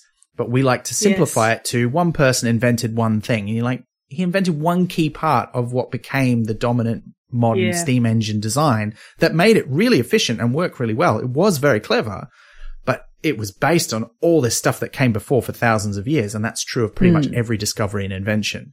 And I thought that was really good. It, it is, and it, it's another lie to children, isn't it? It's uh, who discovered this? Well, it was that person. It's like, well, a bit. You It's know, for the as finishing soon- touches. yeah. As soon as you start poking around, you're like, well, that person did a thing that was quite important, but there were 47 other people before that person, Yeah. mostly who have since been forgotten, you know. And yeah. that is not a satisfying answer for like a 10 year old. Like they don't want that answer. Wait till they find out about the telephone, like how that all went down. Oh, but they love that Yeah. story. That's great. yeah, it was. Uh, but it's also a little bit upsetting. It is upsetting. Yeah. upsetting. There's a lot of upsetting things about the whole War of the Currents business and everything to do with it. It's, it's very upsetting. There's a great episode of Bob's Burgers about that, actually. It's actually The- a great episode of Rick and Morty that's kind of tapped into the thing earlier on. Well, there's a lot of interesting science fiction episodes of like like that go into concepts well. But Hmm. an earlier chapter where they talk about if you wanted, like everyone, a time travel tourist would want to go to the crucifixion. So if you went there, realistically, it'd just be like overrun by like thousands of like time travelers. Yeah. And there's an episode about that that's all set on like a snake planet where they invent time travel and all these snakes keep going back to try and kill Snake Hitler. And there's just this.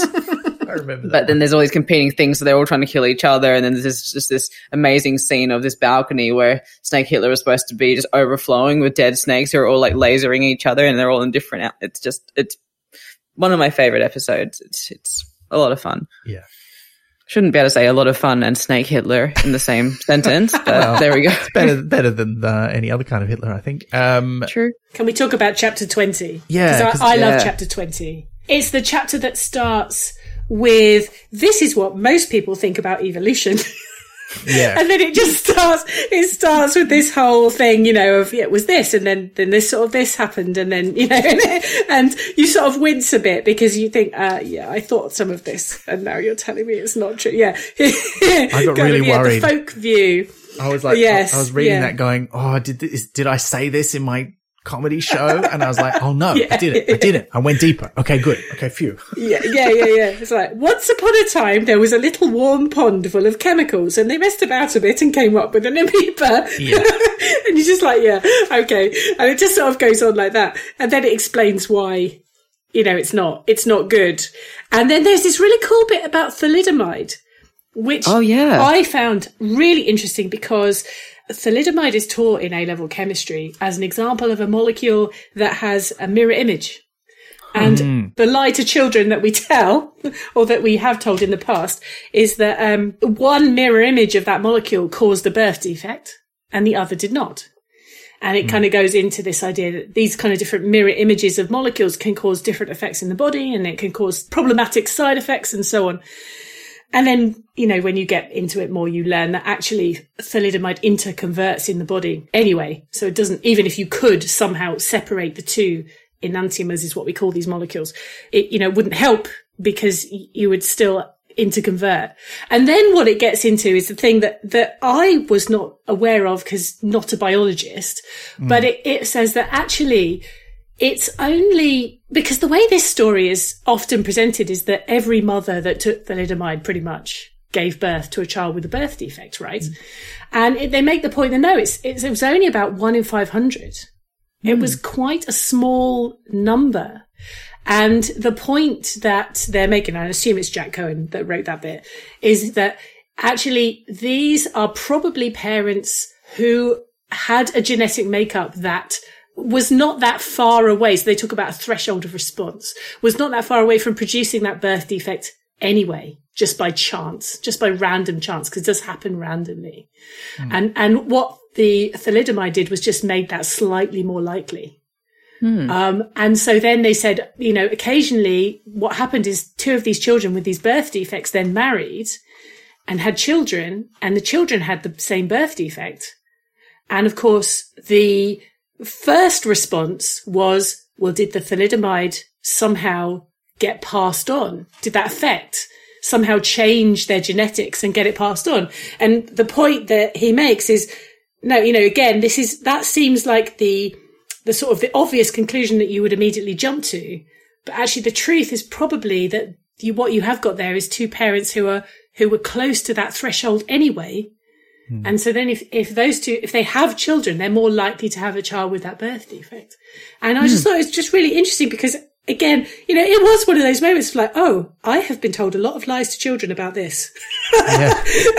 and, you know, oh, okay, there's a lot more to this story that I didn't know. And uh, so it just goes to show ev- we've all got, we've all been told these things. And we're all, every now and then you do just come across this thing. It's like, oh, okay, there's, there's more to this. They had that point about like how you think you know things and you've osmosed knowledge through just, you know, being in life. But anytime you get a little bit closer, you're like, oh, actually, there's so much more that I don't know or that there's more to it. I think this, yeah, it's interesting yeah. because this is one where they're really on the money about what the kind of science was. Well, they- they're talking about introns and exons, which are bits of the genetic code. Uh, the exons being the bits that code proteins and the introns being the bits that don't in between. Uh, but then they were like, people think this is just junk, the introns, and there's this all this other junk DNA that doesn't do anything, but actually probably it does do things. And in fact, in 2006, the year after this was published, the Nobel Prize in Physiology or Medicine was run by two guys, uh, Andrew Fire and Craig Mello, who worked on RNA interference, which is exactly the thing they're talking about in this chapter as being the thing that those bits of DNA do, which actually has a function. And that, yeah, it was, it's good to see them pick a thing that's a bit cutting edge that actually panned out. Yes. but that was chapter 20. Let, we have to do 21. 21 is the Nougat surprise. We do. yeah. I love that. I love it. I love it. Uh, uh, auditor battles, just more of them, please. Like, just Yeah. more. Every book needs one. It's it's the it's the dean going all dirty Harry, isn't he? And and uh, he's Oh, yeah. firing chocolates of the uh, oh yeah the Higgs and Meakins luxury assortment. Yeah. It's kind of ha. I expect you are wondering. eh, I expect you are wondering indeed if I have any chocolate left. And as a matter of fact, I'm not. And then the auditor's like, no, I'm not wondering if you have any chocolate left. because because the assortment contains blah, blah, blah, blah. And the dean goes, everyone forgets the nougat surprise. He's got a real thing. He's got a thing for nougat. Like he's got it in for it. He does not like nougat, does he? No one likes it. No one remembers it's Well, it sticks in your teeth and it's Yeah. not worth it. I did enjoy that chapter, but I do have to say it did feel a bit like recycling the same gags from Thief of Time. Uh, I, I, the Dirty Harry bit was the best though. That was so good. Um, and I do wonder if you hadn't read Thief of Time, whether you would really, because Ponder gives this explanation quite quickly to the other wizards of this is how, because because Ridcully gives him the job. He's like, you've got an hour, figure out how to kill auditors. He's like, they're invincible. He's like, okay, you got ninety minutes. Then it's very Star Trek. um, and he comes back and he's like, yeah, Yes. look, you know, if they have emotions or if they feel sensations and they, they have an individual response, then they are destroyed. And I'm like, how do you know that? like, how do you know? How do any of you know anything about this? Have you read Hogfather? You went and read Because- Thief of Time. I don't know. It felt a bit like a shortcut. Like it makes sense if you've read the other books. I feel like if you hadn't read those particular books, particularly Hogfather and Thief of Time, the wizards knowing all this stuff about auditors and it being such a big info dump. I think again, if this was a standalone story, it would it would feel very clunky. But I think it gets away with it because we can assume you've read enough Yeah. Discworld to know what's going on. I mean, are you reading this book if you haven't read all the Discworld? I mean, it's probably a safe bet, isn't it? Yeah, look, probably not. It's the third in a series about the science of a fictional world. Yeah, But it would be happens. weird. It would happen. you know, like every book is somebody's first book in a series, right? Yeah, um, yeah. particularly with Discworld, where you know he doesn't. I think the science Discworlds are weird in Discworld because you kind of do want to read them in order because even the f- science bits kind of do build on stuff, and they do occasionally have those footnotes, like you were saying, Liz, where it's like refer back to Science of Discworld or Science of Discworld Two. Hmm. I'm like, no, I will not. Yeah, I read it already. they've accidentally brought Darwin into the Discworld. He finds out about wizards and stuff. They decide to tell him more or less the truth, although the chapter's called Lies to Darwin, so they tell him a few fibs to make sure he doesn't get too freaked out, and then freeze him.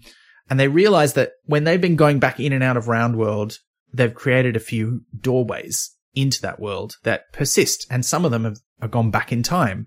So they've allowed not just the auditors in, but the auditors to let somebody else in because Darwin tells them about his visitation and they realize that's the god of evolution. Last seen, in fact, only seen in the last continent. They decide we've got to do something about that. But Ponder's very clear that they can't not let him have that visitation because they can't disturb that because they've spent all this time undoing what happened. They can't stop it from ever happening in the first place or they're going to cause a paradox. They don't go into that in a lot of detail, but they, that's kind of what's going on, right? And so they find the earlier Darwin talking to the god and they go back through that portal to Mono Island. That's where they have the big battle with the auditors. And then they come back and the sort of last fiction chapters, uh, they're going to take Darwin back home where he belongs. First of all, to the Museum of Natural History in London, where of course there's that, you know, famous statue of him and tell him that because of his book, like humanity evolves and has a chance to survive by going out into space rather than getting flattened by a comet. And it, yeah, Liz, I was the same as you. It had real Vincent and the Doctor vibes. Mm. And it was, Yeah, and I loved it was it. kind of beautiful. Yeah, I really liked it. But then he has that thing where, oh, well, I'd like to wake up now. This is clearly a dream. And he puts it into context. Like he, speaking of uh, Christmas Carol, he's like, hmm. oh yeah, have you read a Christmas Carol? This is, this is clearly what this is. Recent novel, A Christmas Carol. Is you're not actual ghosts, but I've read that book and now I'm having like visitations from the future in inverted commas. It's just all a dream. It's my own thoughts kind of ordering themselves.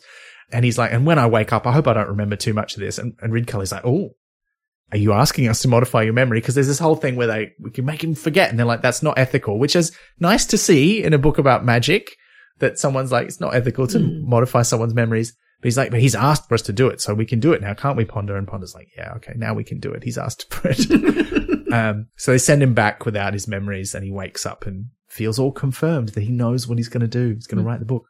We kind of skipped over chapter 22, but we've, we've kind of talked about that a bit. That's the one that talks about how we construct stories of history that are not really true and mm. that we name things that don't exist. Yeah.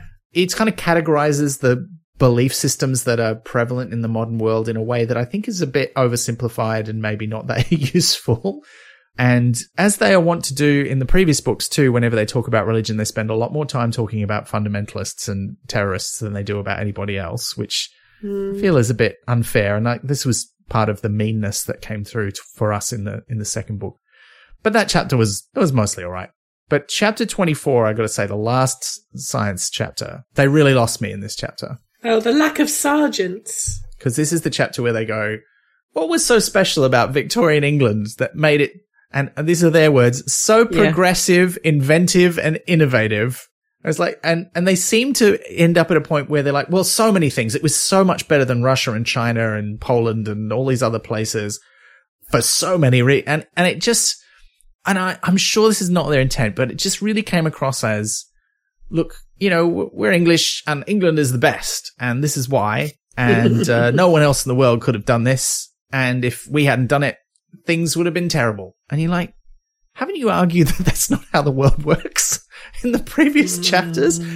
And just the tone of this chapter really just put me off. How did you feel about the ending of, of the book?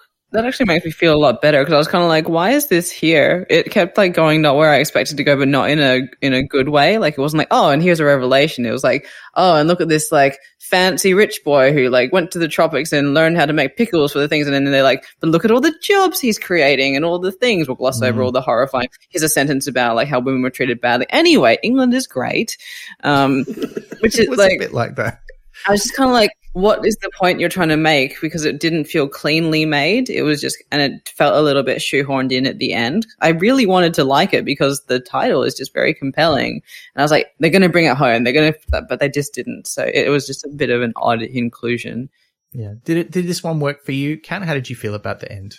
Uh, No, I mean, I I think it's the same bit, and this whole thing about you know this whole. I mean, it's the title of it is a lack of sergeants, isn't it? Mm. And it's it's sort of this idea, you know, how do I dig a trench? The correct answer is I say, Sergeant, dig me a trench. You know, and Victorian England was great because we had people that could organise things. um, they're not uh, experts; they just organise things. It, a lot of bits of this chapter felt like things that people who were arguing for Brexit would say. And I'm like, I'm sure, I am sure that none of the three authors who wrote this were on that team, but it just sounds a bit too much like mm. that. Cause yeah, it- it's, it's so mired in class. It's like we used to have this middle class and they just keep emphasizing how important the mm, middle class of mm. England was. And they're like, yeah, the middle class who actually know how to do things. They don't know what to do. That's what the upper class decides. And they don't actually do the things. That's what the working class do, but they know how to organize people to get things done. And you're like, you're basically going, yeah, class structures, we need it. We must keep it. We cannot divert from it. And then they end by sort of saying we can't stagnate. And you're like, well, Yeah, because it does it does have this bit of human beings must become more ever more diverse, valuing and enjoying each other's differences rather than fearing them or suppressing them. So it's kind of it was great because we had this class structure and we could get things done. Uh, but you know, obviously things can't carry on like that. yeah. Yeah. Also, women are treated terribly. Yeah. Yeah, yeah, they talk about how the society of the time promoted difference and different views and stuff, but they don't talk about anybody who was horribly persecuted or vilified or denied access to that world that they're talking about being so important. You know, like people of color or Irish people or women or any, you know, is, yeah, they don't. Well, I was reading The Five, which is like, it's basically exploring the women who were murdered by Jack the Ripper and looking at their lives in hmm. detail. Not talking about their murder so much, but just sort of what, like, it goes from their childhood through to what brought them into the orbit of this killer, because a lot of them were not sex workers, not that that would have mattered, but they were thought actually to be living rough because they'd fallen on hard times for various reasons. And it goes into a lot of issues in Victorian England that I hadn't realized. A lot of it stems back to lack of contraception because sometimes one child too many would just ruin a family. Mm-hmm. And then it goes into what the workhouse was and that kind of thing. So it was really interesting to then see a book being like, we're just going to gloss over that in one sentence. Because like obviously you can't go into a whole deeply researched historical text in your science education book. But I was kind of like, if you're going to venture into that territory, you've got to venture into it properly, not sort of shove it in at the end. Yeah. Yeah. And I felt like it felt a bit rich coming from people who complained about physicists talking about biology. I'm like, well, you're a biologist and a mathematician talking about culture and history now. So, um, and they're very dismissive. Like there's a bit where they mention like some naive historians have this kind of idea of how history works. That's not how it works. I'm like, excuse me. Do you want to talk to some actual historians about this, folks? So yeah, I feel like they, the, most of the book was really good, but the, the start was a bit like, oh no, is it going to be mean? But then it was okay. But the end, I just felt they did not stick the landing, but that's all right. The science bit. Yeah. The, the fiction bit ended beautifully. Yeah. Yeah. Really nice note. Um, although I will say the way they defeat the last auditor who turns up at the Museum of Natural History was a bit underwhelming because Ridcully doesn't say anything clever to trick it into thinking of itself as an individual. He just talks to it until it hesitates and then sort of goes I and then explodes. And I'm like, but Ridcully didn't say anything to cause that to happen. It just sort of happened. So I thought that aspect of the fiction ending was a little underwhelming, but the whole stuff with Darwin and the dream and, and all the things that they show him and I thought that was, yeah, beautiful. And that was mm. more important than the auditors, frankly. So I wasn't too upset about that. Oh, we can we can live in a world where there's both. Yeah. We should press on, but just before we do, are there any absolutely banger lines or jokes that you want to read or, or bits that we haven't talked about that you just want to quickly give a shout out to before we move on to listener questions? There is one small thing, which is the dodo. Because Oh, there is yeah. this section where they talk about the dodo and they say, you know, we all know what the dodo looks like, don't we? And, and they say, actually, no, we don't. Because we've based on sort of, you know, a couple of drawings and half a specimen. Because the version of the dodo that we know is based on Lewis Carroll, right? Hmm. The illustrations in Lewis Carroll. Alice in Wonderland. It is Alice in Wonderland. Have I got the right Alice? Anyway, never hmm. mind. Yeah, yeah. The, the point is, you know, that's how we know what the dodo looks like is based on those those pictures, which are just fictional. And they make the point, you know, they think, oh well, it's grey. It's always drawn as grey, but it was probably brown. Hmm. And then you look at the artwork on the front cover, and it's definitely grey. so you think. You'd have thought that would be the one bit where somebody would have gone, uh, Paul, Paul, could you, uh, could you just make that dodo a bit more brown? because that's like a whole bit in the book and probably we should make it consistent. you know? Yeah. But no, yeah. Uh, so I don't know whether that was a deliberate joke or whether that was, um, but it is definitely grey on all the artwork I've seen. It's definitely grey. Yeah. I, uh, I- an outlandish color would be funny. We haven't, I haven't mentioned the cover. I really love the wheeled tortoise that turns up on Mono Yes. Island when they, cause they do take Yeah, Darwin yeah. also to meet the god of evolution on his island. Yeah. He's Uh, big on wheels. Just undoes any, any like desire he had to believe in that god because it's all too weird and gross and strange for him. Uh, that was quite fun. Dirigible whales. Oh, dirigible. whales. So the, the, no- the description of them deflating. I have got one more thing, and Yeah, that is the final afterthought, which is the Darwin family motto. Oh yeah, that was nice. because oh, I was listening to the audiobook and at that particular moment I had the ebook open at the same time. Oh, and I was sort of looking at both at once and they're not the same. Oh, well, I've got a first um, edition oh. of the book here. On the audiobook, he says, watch and be bold. Michael Fenton Stevens says, watch and be bold. Ah. And then in the ebook and in the paper book, it says, watch and listen. Yeah. And I went and sought some, uh, some Latin experts on this and they told me that it is bold, right? So it's obviously, it was corrected for the audiobook. The, the Right. Aude is more correctly, I don't know if I'm pronouncing that correctly. I'm not a Latin scholar. Um, let's say I am. And the, the better translation of it is bold. So it is watch and be bold. So for some reason, it was wrong in the book. And then they, when they did the audiobook, they corrected it. Someone's done a dog Latin translation. It's audio. That must mean audio. Must mean sound, listening. And you're like, Yes. No, that's not what yes. it means. Yeah, yeah, yeah. Oh no. Yeah. Oh, I did. I did not Exactly. pick that Yeah. up. I meant to look that up to see if it was true because it's a great motto. But um, Which one? well, they're both good. I do like watch and listen better, but that is not accurate, so that's okay. Liz, did you have any favorite bits? I think I've already mentioned the dirigible whales deflating, and when he's just going back to the mountain where there's a sad sound of like air coming out. It's just, I love that. It's very evocative, but also hilarious. So why would you want a dirigible whale? But Yeah. other than that, I look. I will just slip a couple of in. My favorite footnote is probably the one where they say uh, time travel has become an entirely respectful research topic, and there's a footnote on respectful that says, "Well, let's not exaggerate. it's not entirely respectable." Um, you're not going to lose your job, but yeah, yeah, yeah. I also really like when Ridcully says uh, someone or something is playing Les Buggers Risibles, which uh, is roughly Quirmian for uh, silly buggers, uh, which I thought was great. And just the relationship between him and Stibbins in the book. Actually, I just want to mention that in general. There's a lot of great lines, but it's clear that in this book, Ridcully is looking at Ponder Stibbins and going, you are a cunning young wizard who knows what he's about. And there's a few lines that are like, you know, he's got the old mistrust of like a younger wizard who's really cunning. But I think this is where you can really see him being impressed with Ponder Stibbins, not just for the magical stuff that he does, but for his organizational abilities and the fact that he cares about stuff and gets things done. And the idea that comes up later in sort of unseen academicals that maybe Ridcully is grooming Ponder to be the next Arch Chancellor, I think really kind of starts here. And I really liked that relationship between the two of them. And I really liked Rincewind in this book. Not as much as in, uh, in the second one, maybe, but I, I still think he was great too. But while there are plenty of other great lines, we should get on to some listener questions. yeah. All right. So the first question comes from London Kiwi Emma via Instagram. What is the meaning of brackets round world life? I feel like Oh, just ask we a, all came to the same conclusion for this. Oh, there we go. just ask an easy question. Did we? Did we all come to the same conclusion? One. Kat and I did. Uh, 42. It's 42, Yeah. isn't it? Oh, yeah. Clearly, yeah, okay. it is. And I just yeah, obviously that- it is. Ben would get there as well. Sure. Okay. I mean, I mean, yeah. If you wanted to give a more Discworld answer as opposed to uh, Hitchhiker's Guide to the Galaxy, yeah. then because someone else, there was a question about digital watches as well somewhere, wasn't there? So someone was obviously had Hitchhiker's Guide to the Galaxy. Oh, on I their- missed that on their one. brain. But yes. I mean, I think the meaning of life. I mean, I certainly for Terry Pratchett, it, it's all about stories, isn't it? Mm, yeah. it's like life exists to tell stories essentially to to you know it's all kind of culminated in this in this sort of cr- these creatures that can t- explain the world by telling stories to each other Yeah.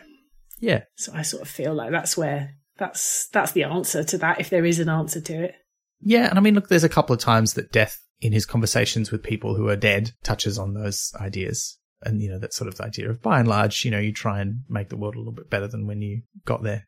yeah mm, mm. That's about as close as it comes. But I quite, I quite like that. The next question comes from Rin Betancourt via Facebook. What other historical figures would you like to see the Wizards of Unseen University interact with? So Rin has suggested Winston Churchill as one.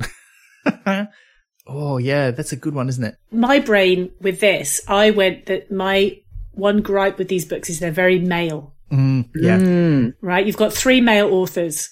And then obviously you've said it around the wizards who are necessarily all male unless you want to sort of bring an Esk, but they don't. And Well, I really thought Susan might turn up because they're trying to find out about the Yeah. auditors and they know her, but they don't even mention her. Yeah, so it's basically there. There are no, there are pretty much no women at all, are there? And so I was trying to think, okay, well, let's have, you know, because obviously Darwin, obviously another man. Mm. So I'm thinking, okay, I want to, I want to get some women into these stories. So one of my favorite chemists is a is a woman called Elizabeth Fulham who invented the concept of catalysis. She was the first person to publish a book that mentioned the concept of catalysis, but she got just completely forgotten about until fairly recently. If you looked it up, who discovered catalysis, it would probably say Berzelius. But he was 15 years old when she published. But of course, you know, people, people didn't take women's science very seriously. Uh, Arguably still don't today. And, but there, there is, the reason I love her as a character, we don't know a lot about her, but in the start, in the, in the beginning of her book, in the sort of the, the first page of her book, she, she has this quote and it says, uh, but censure is perhaps inevitable, for some are so ignorant that they grow sullen and silent and are chilled with horror at the sight of anything that bears the semblance of learning, in whatever shape it may appear. And should the spectre appear in the shape of a woman, the pangs which they suffer are truly dismal. And I just think, what a, what a fantastic, this That's was in awesome. 1794, 1794. And I'm like, oh, I'd love, I'd just love it if the wizards like ran up against her. well, perhaps you could get, perhaps you could get kind of Granny Weatherwax along. Oh and my you Sort of feel like they'd, you feel like they'd get on. wouldn't you?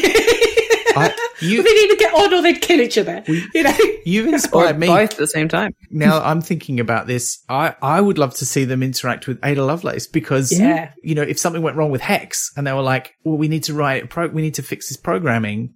Well, on Roundworld, there's this woman who invented computer programming. Maybe she could help us. Um, that would be a perfect That would fit, be I good. think. So that'd be good. Or, Yeah. or maybe some of the people, like I could see them also interacting with some of the people, in particular the women who uh, worked on the mathematics and the computer programs for, say, the NASA space program as well. So there's like a whole host of things you could bring in there. That could be cool. Yeah. Yeah. And then, yeah, like, uh, Lise Meitner as well for nuclear fission. Yeah.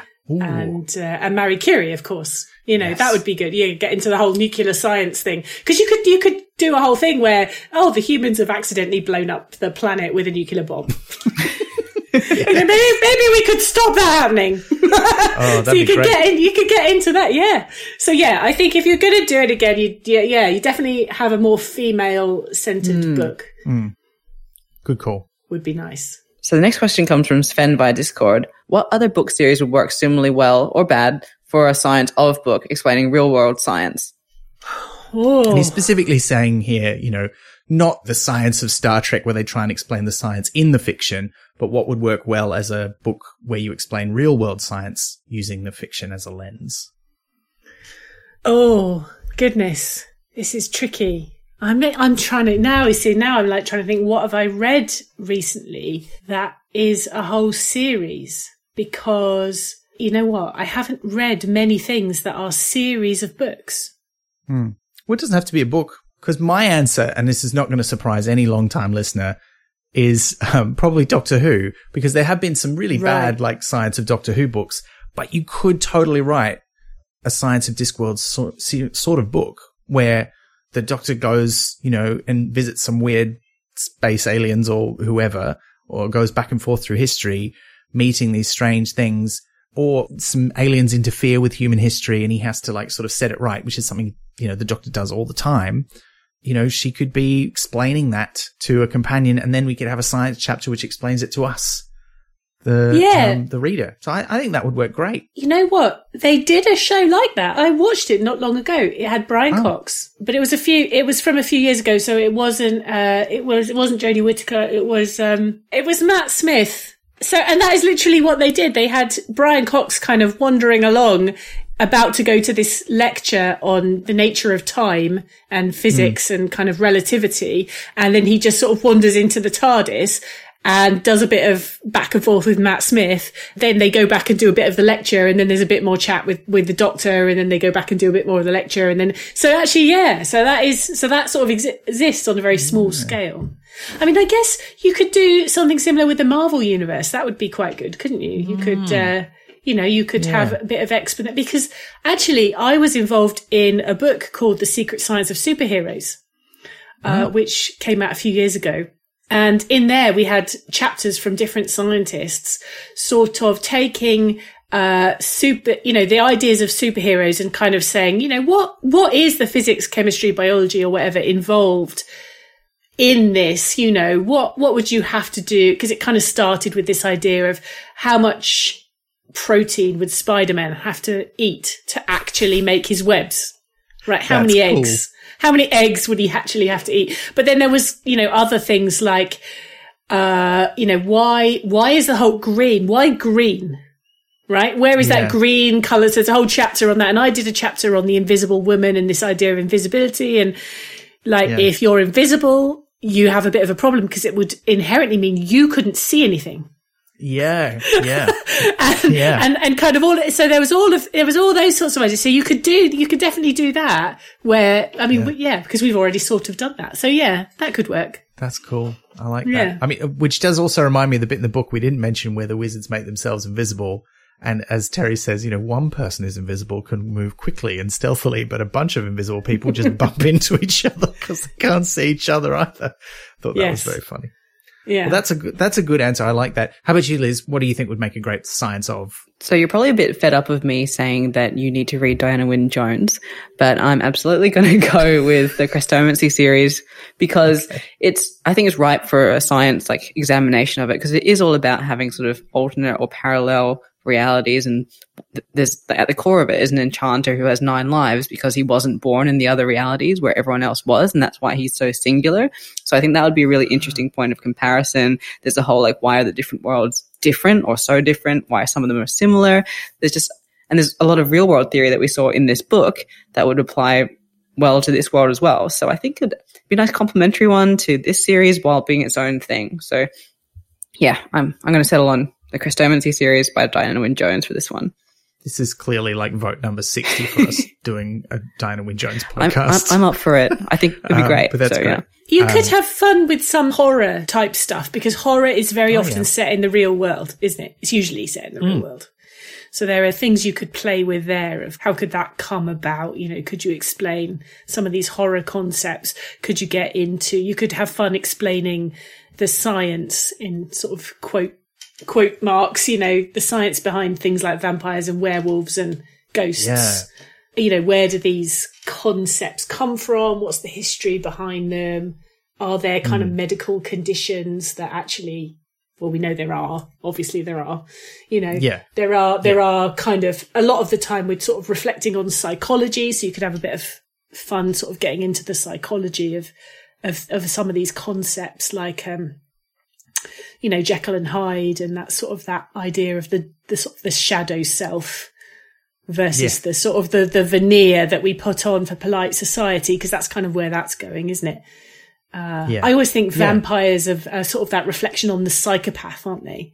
That idea that you you have this person who's very very shiny and polished, very uh, charming and lovely, and everyone is immediately won over by them. But actually, that you know, the truth is that they are a horrible blood sucking monster. yeah. you know. I never thought about that in those terms. Uh, yeah, that's so- great. Yeah, so you could yeah, you could definitely get into it with horror. I think. Yeah, what that's a great idea. Could you the, the science of hammer horror? Yeah. Could, if you wanted to tie it to something. Oh, that's cool. Oh, Hmm. well, I mean, touching on that sort of idea of science, you did get a question specifically for you. Let's do the one.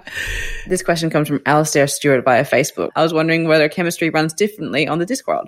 Yeah, yeah, he know, he knows me. So this is Alasdair because he is the host of Pseudopod. So, Ah, uh, and well. he is one of the owners of uh, Escape Artists with his partner Marguerite Kenner. Thanks, Alasdair. So Terry Pratchett obviously knows some chemistry, and he builds chemistry into a lot of the books, which is nice, I think, because often in science fiction and fantasy, there are nods to physics.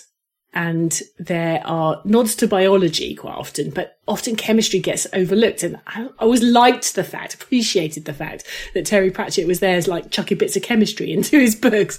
Um, Yeah. because right back in Equal Rites, the witches are set up as chemists. Oh Like yeah, because there's that witch that Granny visits, who's like the sort of proto Nanny Og, who's the sort of potion maker and chemist.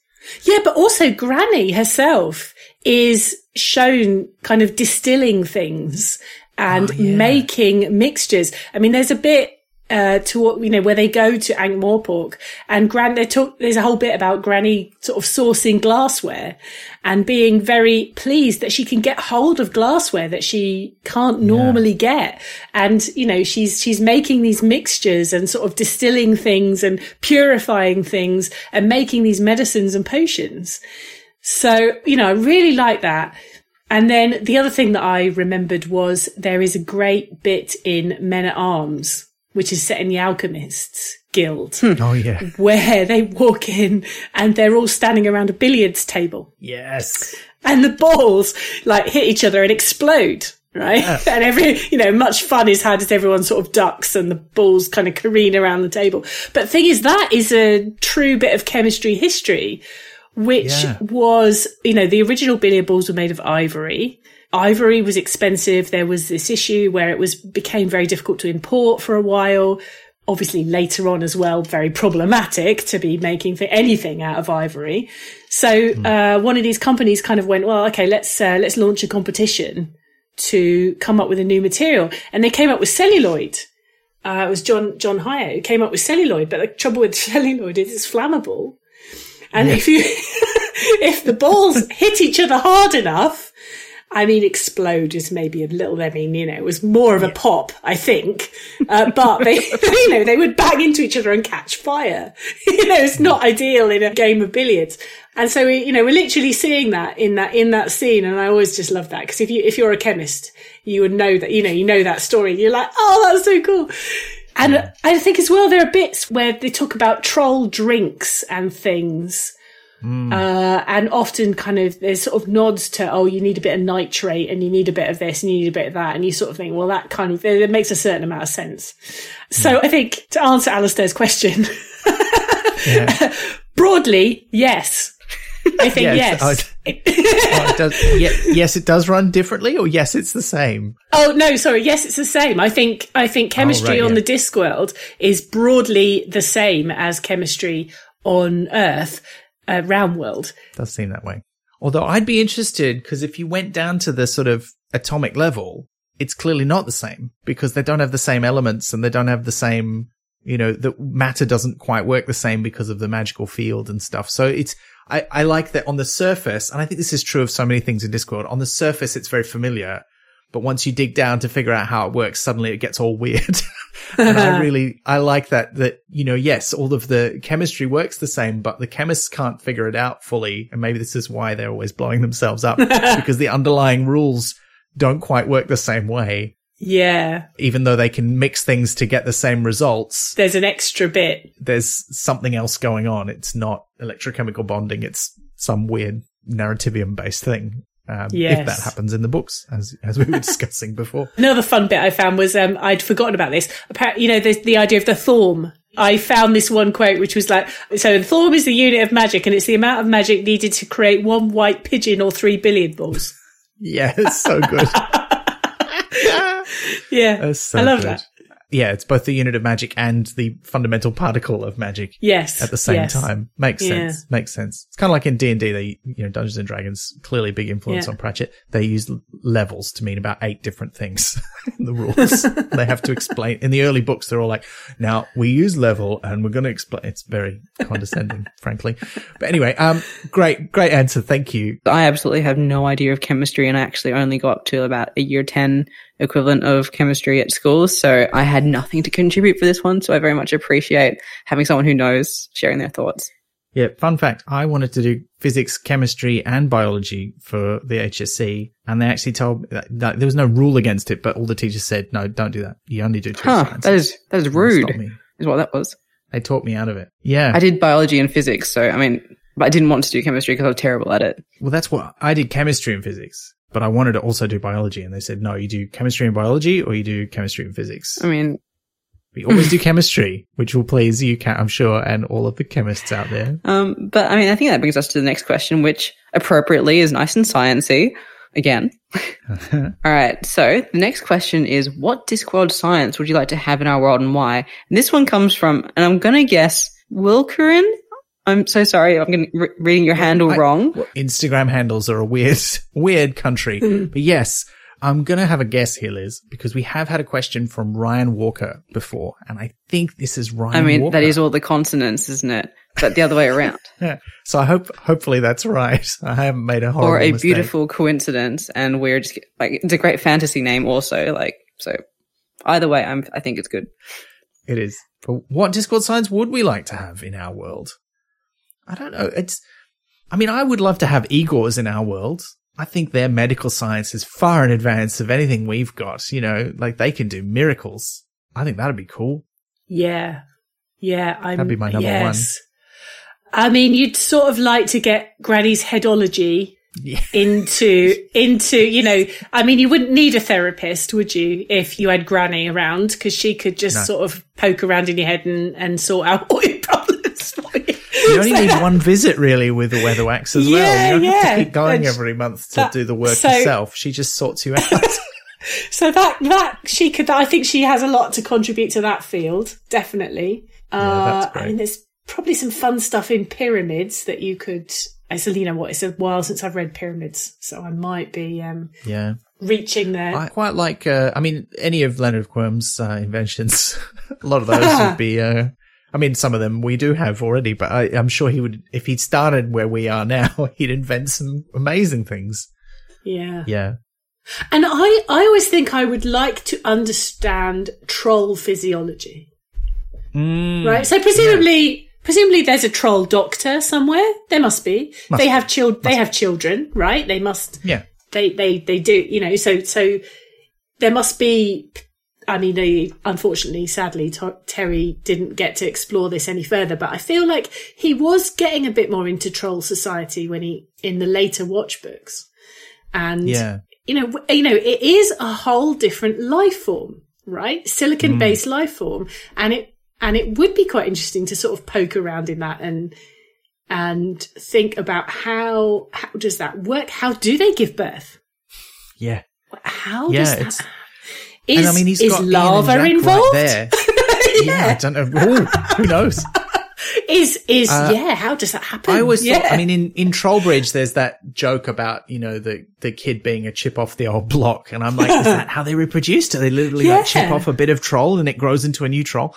But, um, the, I mean, they've- he's, he had Ian and Jack right there who had written a whole book about what alien life might be like. Mm. So, um, yeah, I think that could have been fascinating. I would love that. Now, Liz, I can see you've got an answer for this. What Discworld science would you want? i mean i was going to say igor medicine uh, and then my backup was Ah. um, leonard de Quirm so um, well let's just see how we go with this one but um, i think what i would like is their ability to make a round world in their disc world i'd like in our round world to be able to make a disc world that can in turn make a round and just go around and around and around in cycles so that we can just study it That's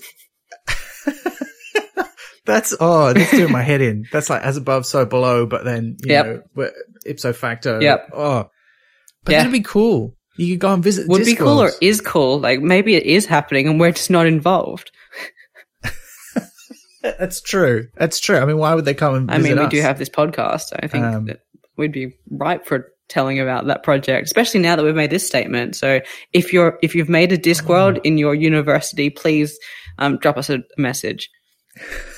Well, now I'm now I'm just wondering, like, what if the wizards go into Round World and they find like Terry Pratchett, who's writing about the Discworld, he's writing about them, but because it's not quite our world, it's obviously slightly different because of the crab civilization and everything. It's not quite our Discworld either. So it's just going to get weirder and weirder and smaller and smaller or bigger and bigger. We don't know which way it's going. Yeah. Oh, All right. That's cool.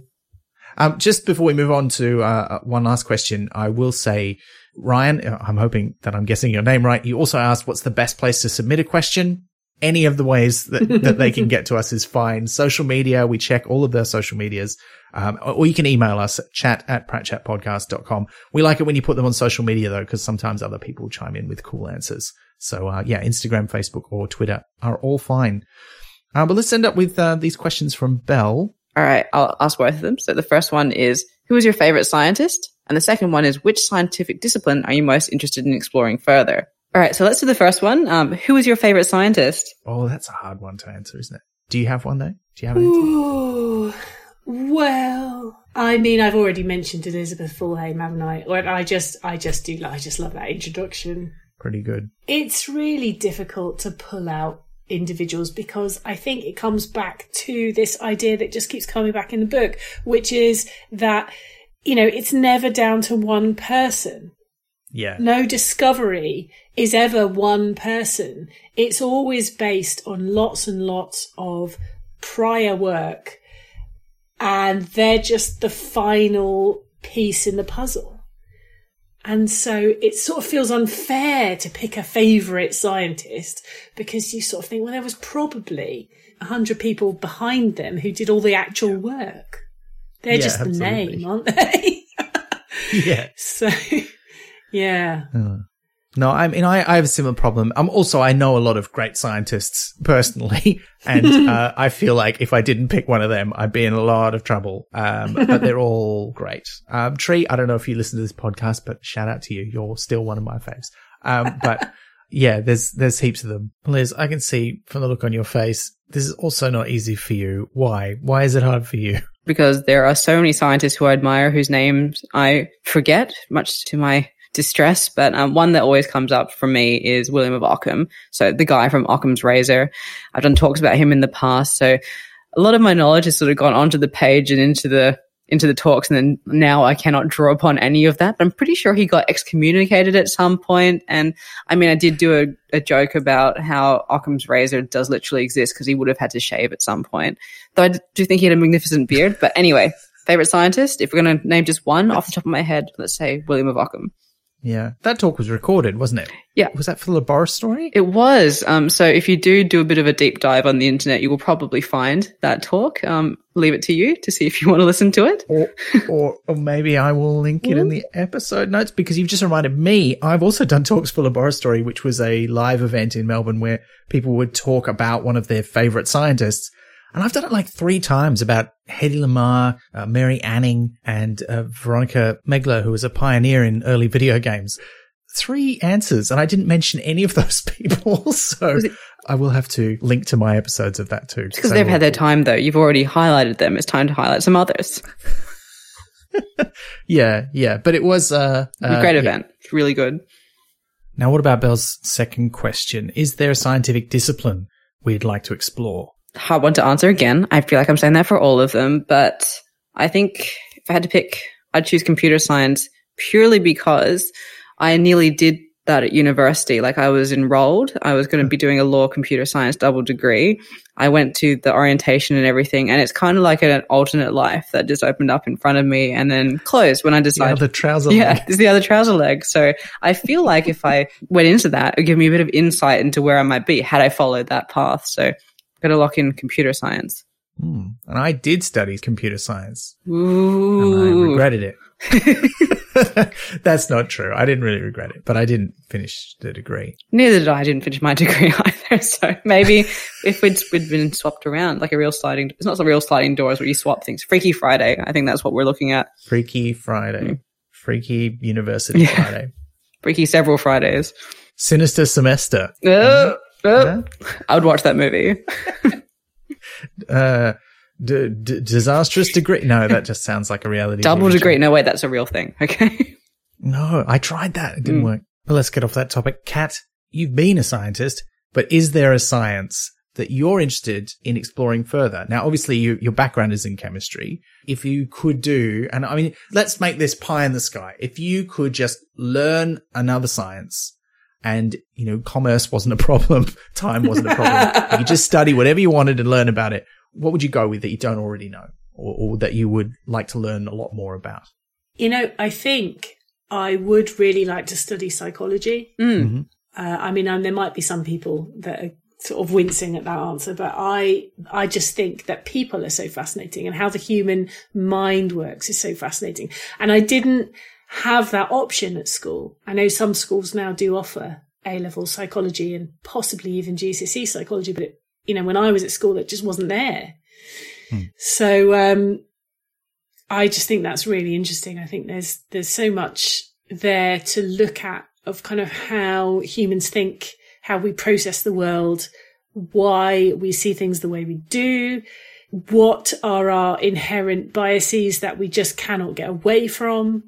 There's just so many interesting aspects to it. Hmm.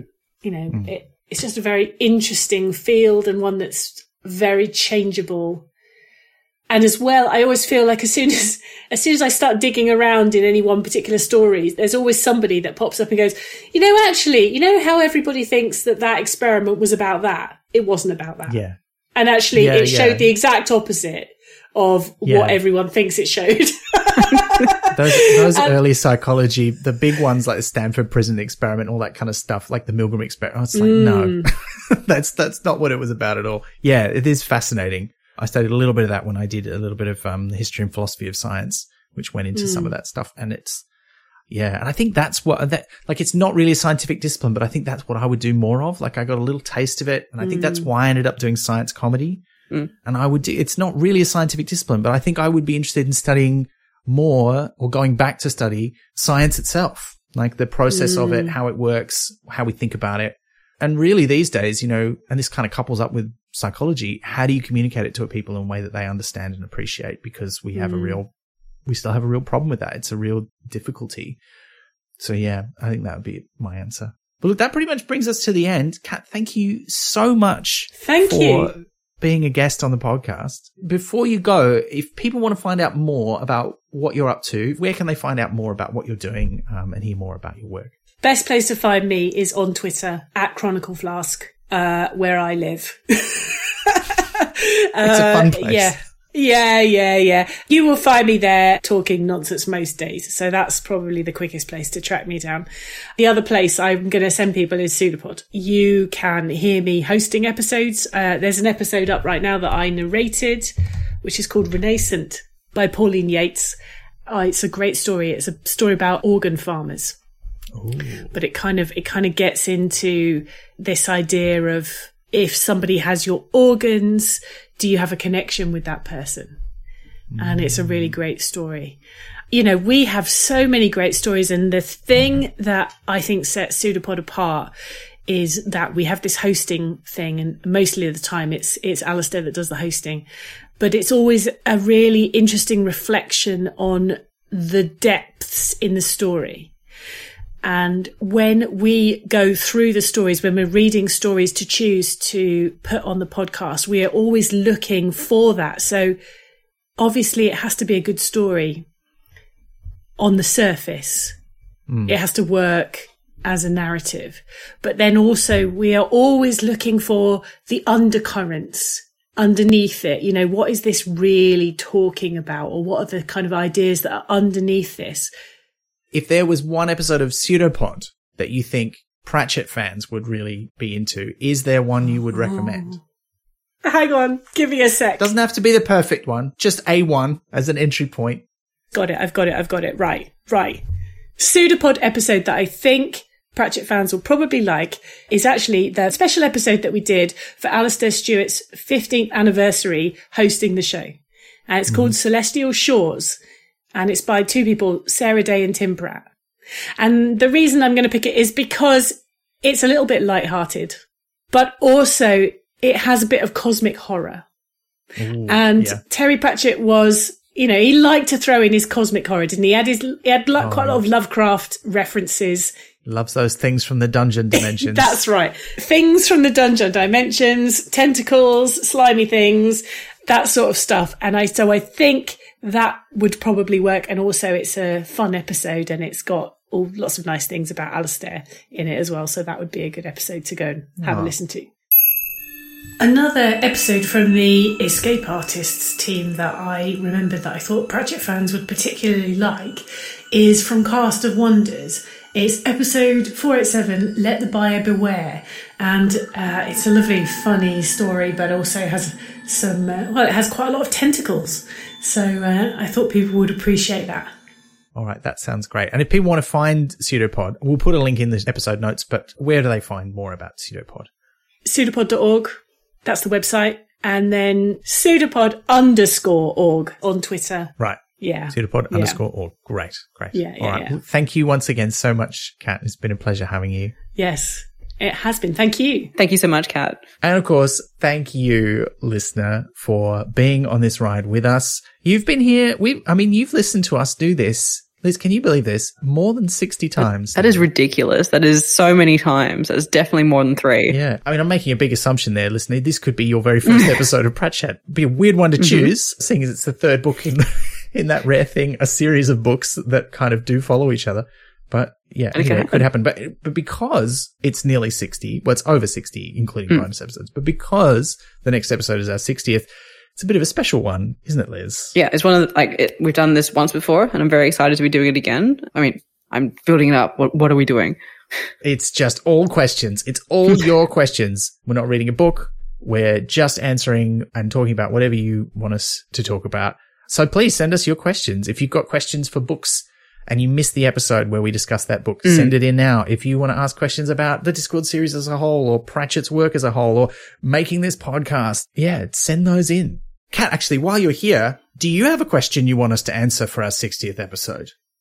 Yes, I do. What would you like to see in the sense of television adaptations and film adaptations? Which books would you like to see uh, adapted? How would you like to see it approached? Would you like to see books done as kind of multi-series television shows? Would you like individual movies? How would you, how do you see that working and coming together? Well, that's a good Oh, one. that's great. I think we've kind of touched on that a couple of times a little bit. I think it'd be fun to go into that depth. That's a great question. Thank you so much. We'll definitely talk about that next episode. And listen, if you've got a question for us, get it in now. And if you have a Discworld theory that you want us to discuss, we'd love to hear that too. Like anything small, large, like any theories, I love hearing them.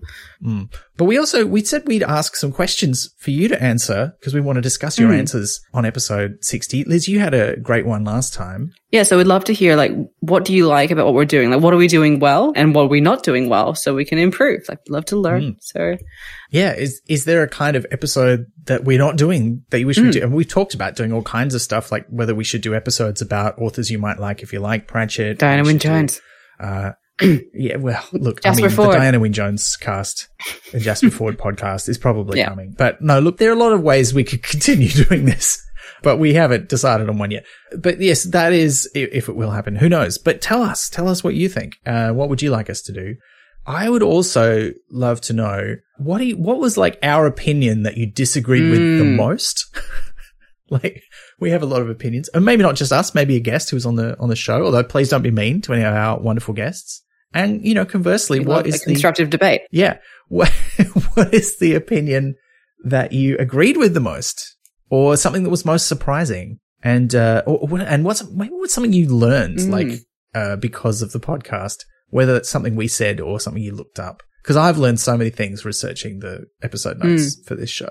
Uh, but that's Pratchat 60. So if you want to ask us questions for that, that's the open slather episode. Any book, anything related to the Discworld, anything related to us on the show, go for it. Please answer our questions too. The hashtag to use is Pratchat60. You can answer those in all the usual places. But also, because we're not doing a book next month, we're going to tell you the book for the episode afterwards. Because it's not just one book, Liz, is it? No, it is two, and it's like I'm excited about both. There's one I've been joking, saying for a really long time, hoping that Ben takes it serious. I'm like joking, but not joking. So, um, very exciting news. So the book we're doing is Thud with guest educator Matt Roden.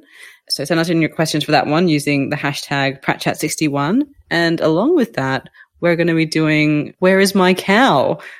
Yes. Ooh, and I'm very excited about this because not only are we doing Where's My Cow, which which we almost did for our very first Yes. episode, if I I've been pushing rightly. for it for a very long time. We didn't both have copies at the time, so it didn't work out. But we're very excited because this is going to be a crossover episode with our dear friends Joe and Francine from The Truth Shall Make Ye Fret, one of the many other great Discworld podcasts out there. So that's going to be fun. So please send in your questions for either Thud or Where's My Cow? The, you can use the same hashtag for both of them. That's fine. We'll probably have a different hashtag for the bonus episode. Uh, but that's Pratchat61. Are you saying that the questions for Where's My Cow aren't going to apply to Thud? well, some of them yeah. will. I mean, it is a book that appears in the other book. All right, please. So please send in questions that are just Where is my cow? Does anyone know where my cow yeah. is? Where, where it? But look, as always, thank you so much for listening to the podcast, for telling your friends. Uh, thank you to all our subscribers who make this possible. If you want to become a subscriber, uh, you can do that via the support us page at pratchatpodcast.com. Uh, we're now dropping lots of little bits of bonus content through our subscription platform Ko-fi. Uh, so you don't have to wait until an episode of our bonus subscriber only podcast comes out. And that's been a lot of fun to do. Do check that out if you're interested. But regardless, thank you so much. And until next time, please don't write the wrong book. You've been listening to Pratchat, the monthly Terry Pratchett Book Club podcast with Pratchatters Elizabeth Flux, Ben McKenzie, that's me, and guest Dr. Kat Day. Pratchat is produced and edited by me, the music by David Ashton of Sample and Hold Studios. You can find us on Twitter, Instagram, and Facebook at Pratchat Podcast, and listen to past episodes and support the production of new ones via pratchatpodcast.com. Join the conversation for this episode using the hashtag Pratchat59. Pratchat is brought to you by Splendid Chaps Productions. We make entertainment for your ears, like the Doctor Who podcast Splendid Chaps and time travel comedy series Night Terrors. To find out more, visit splendidchaps.com.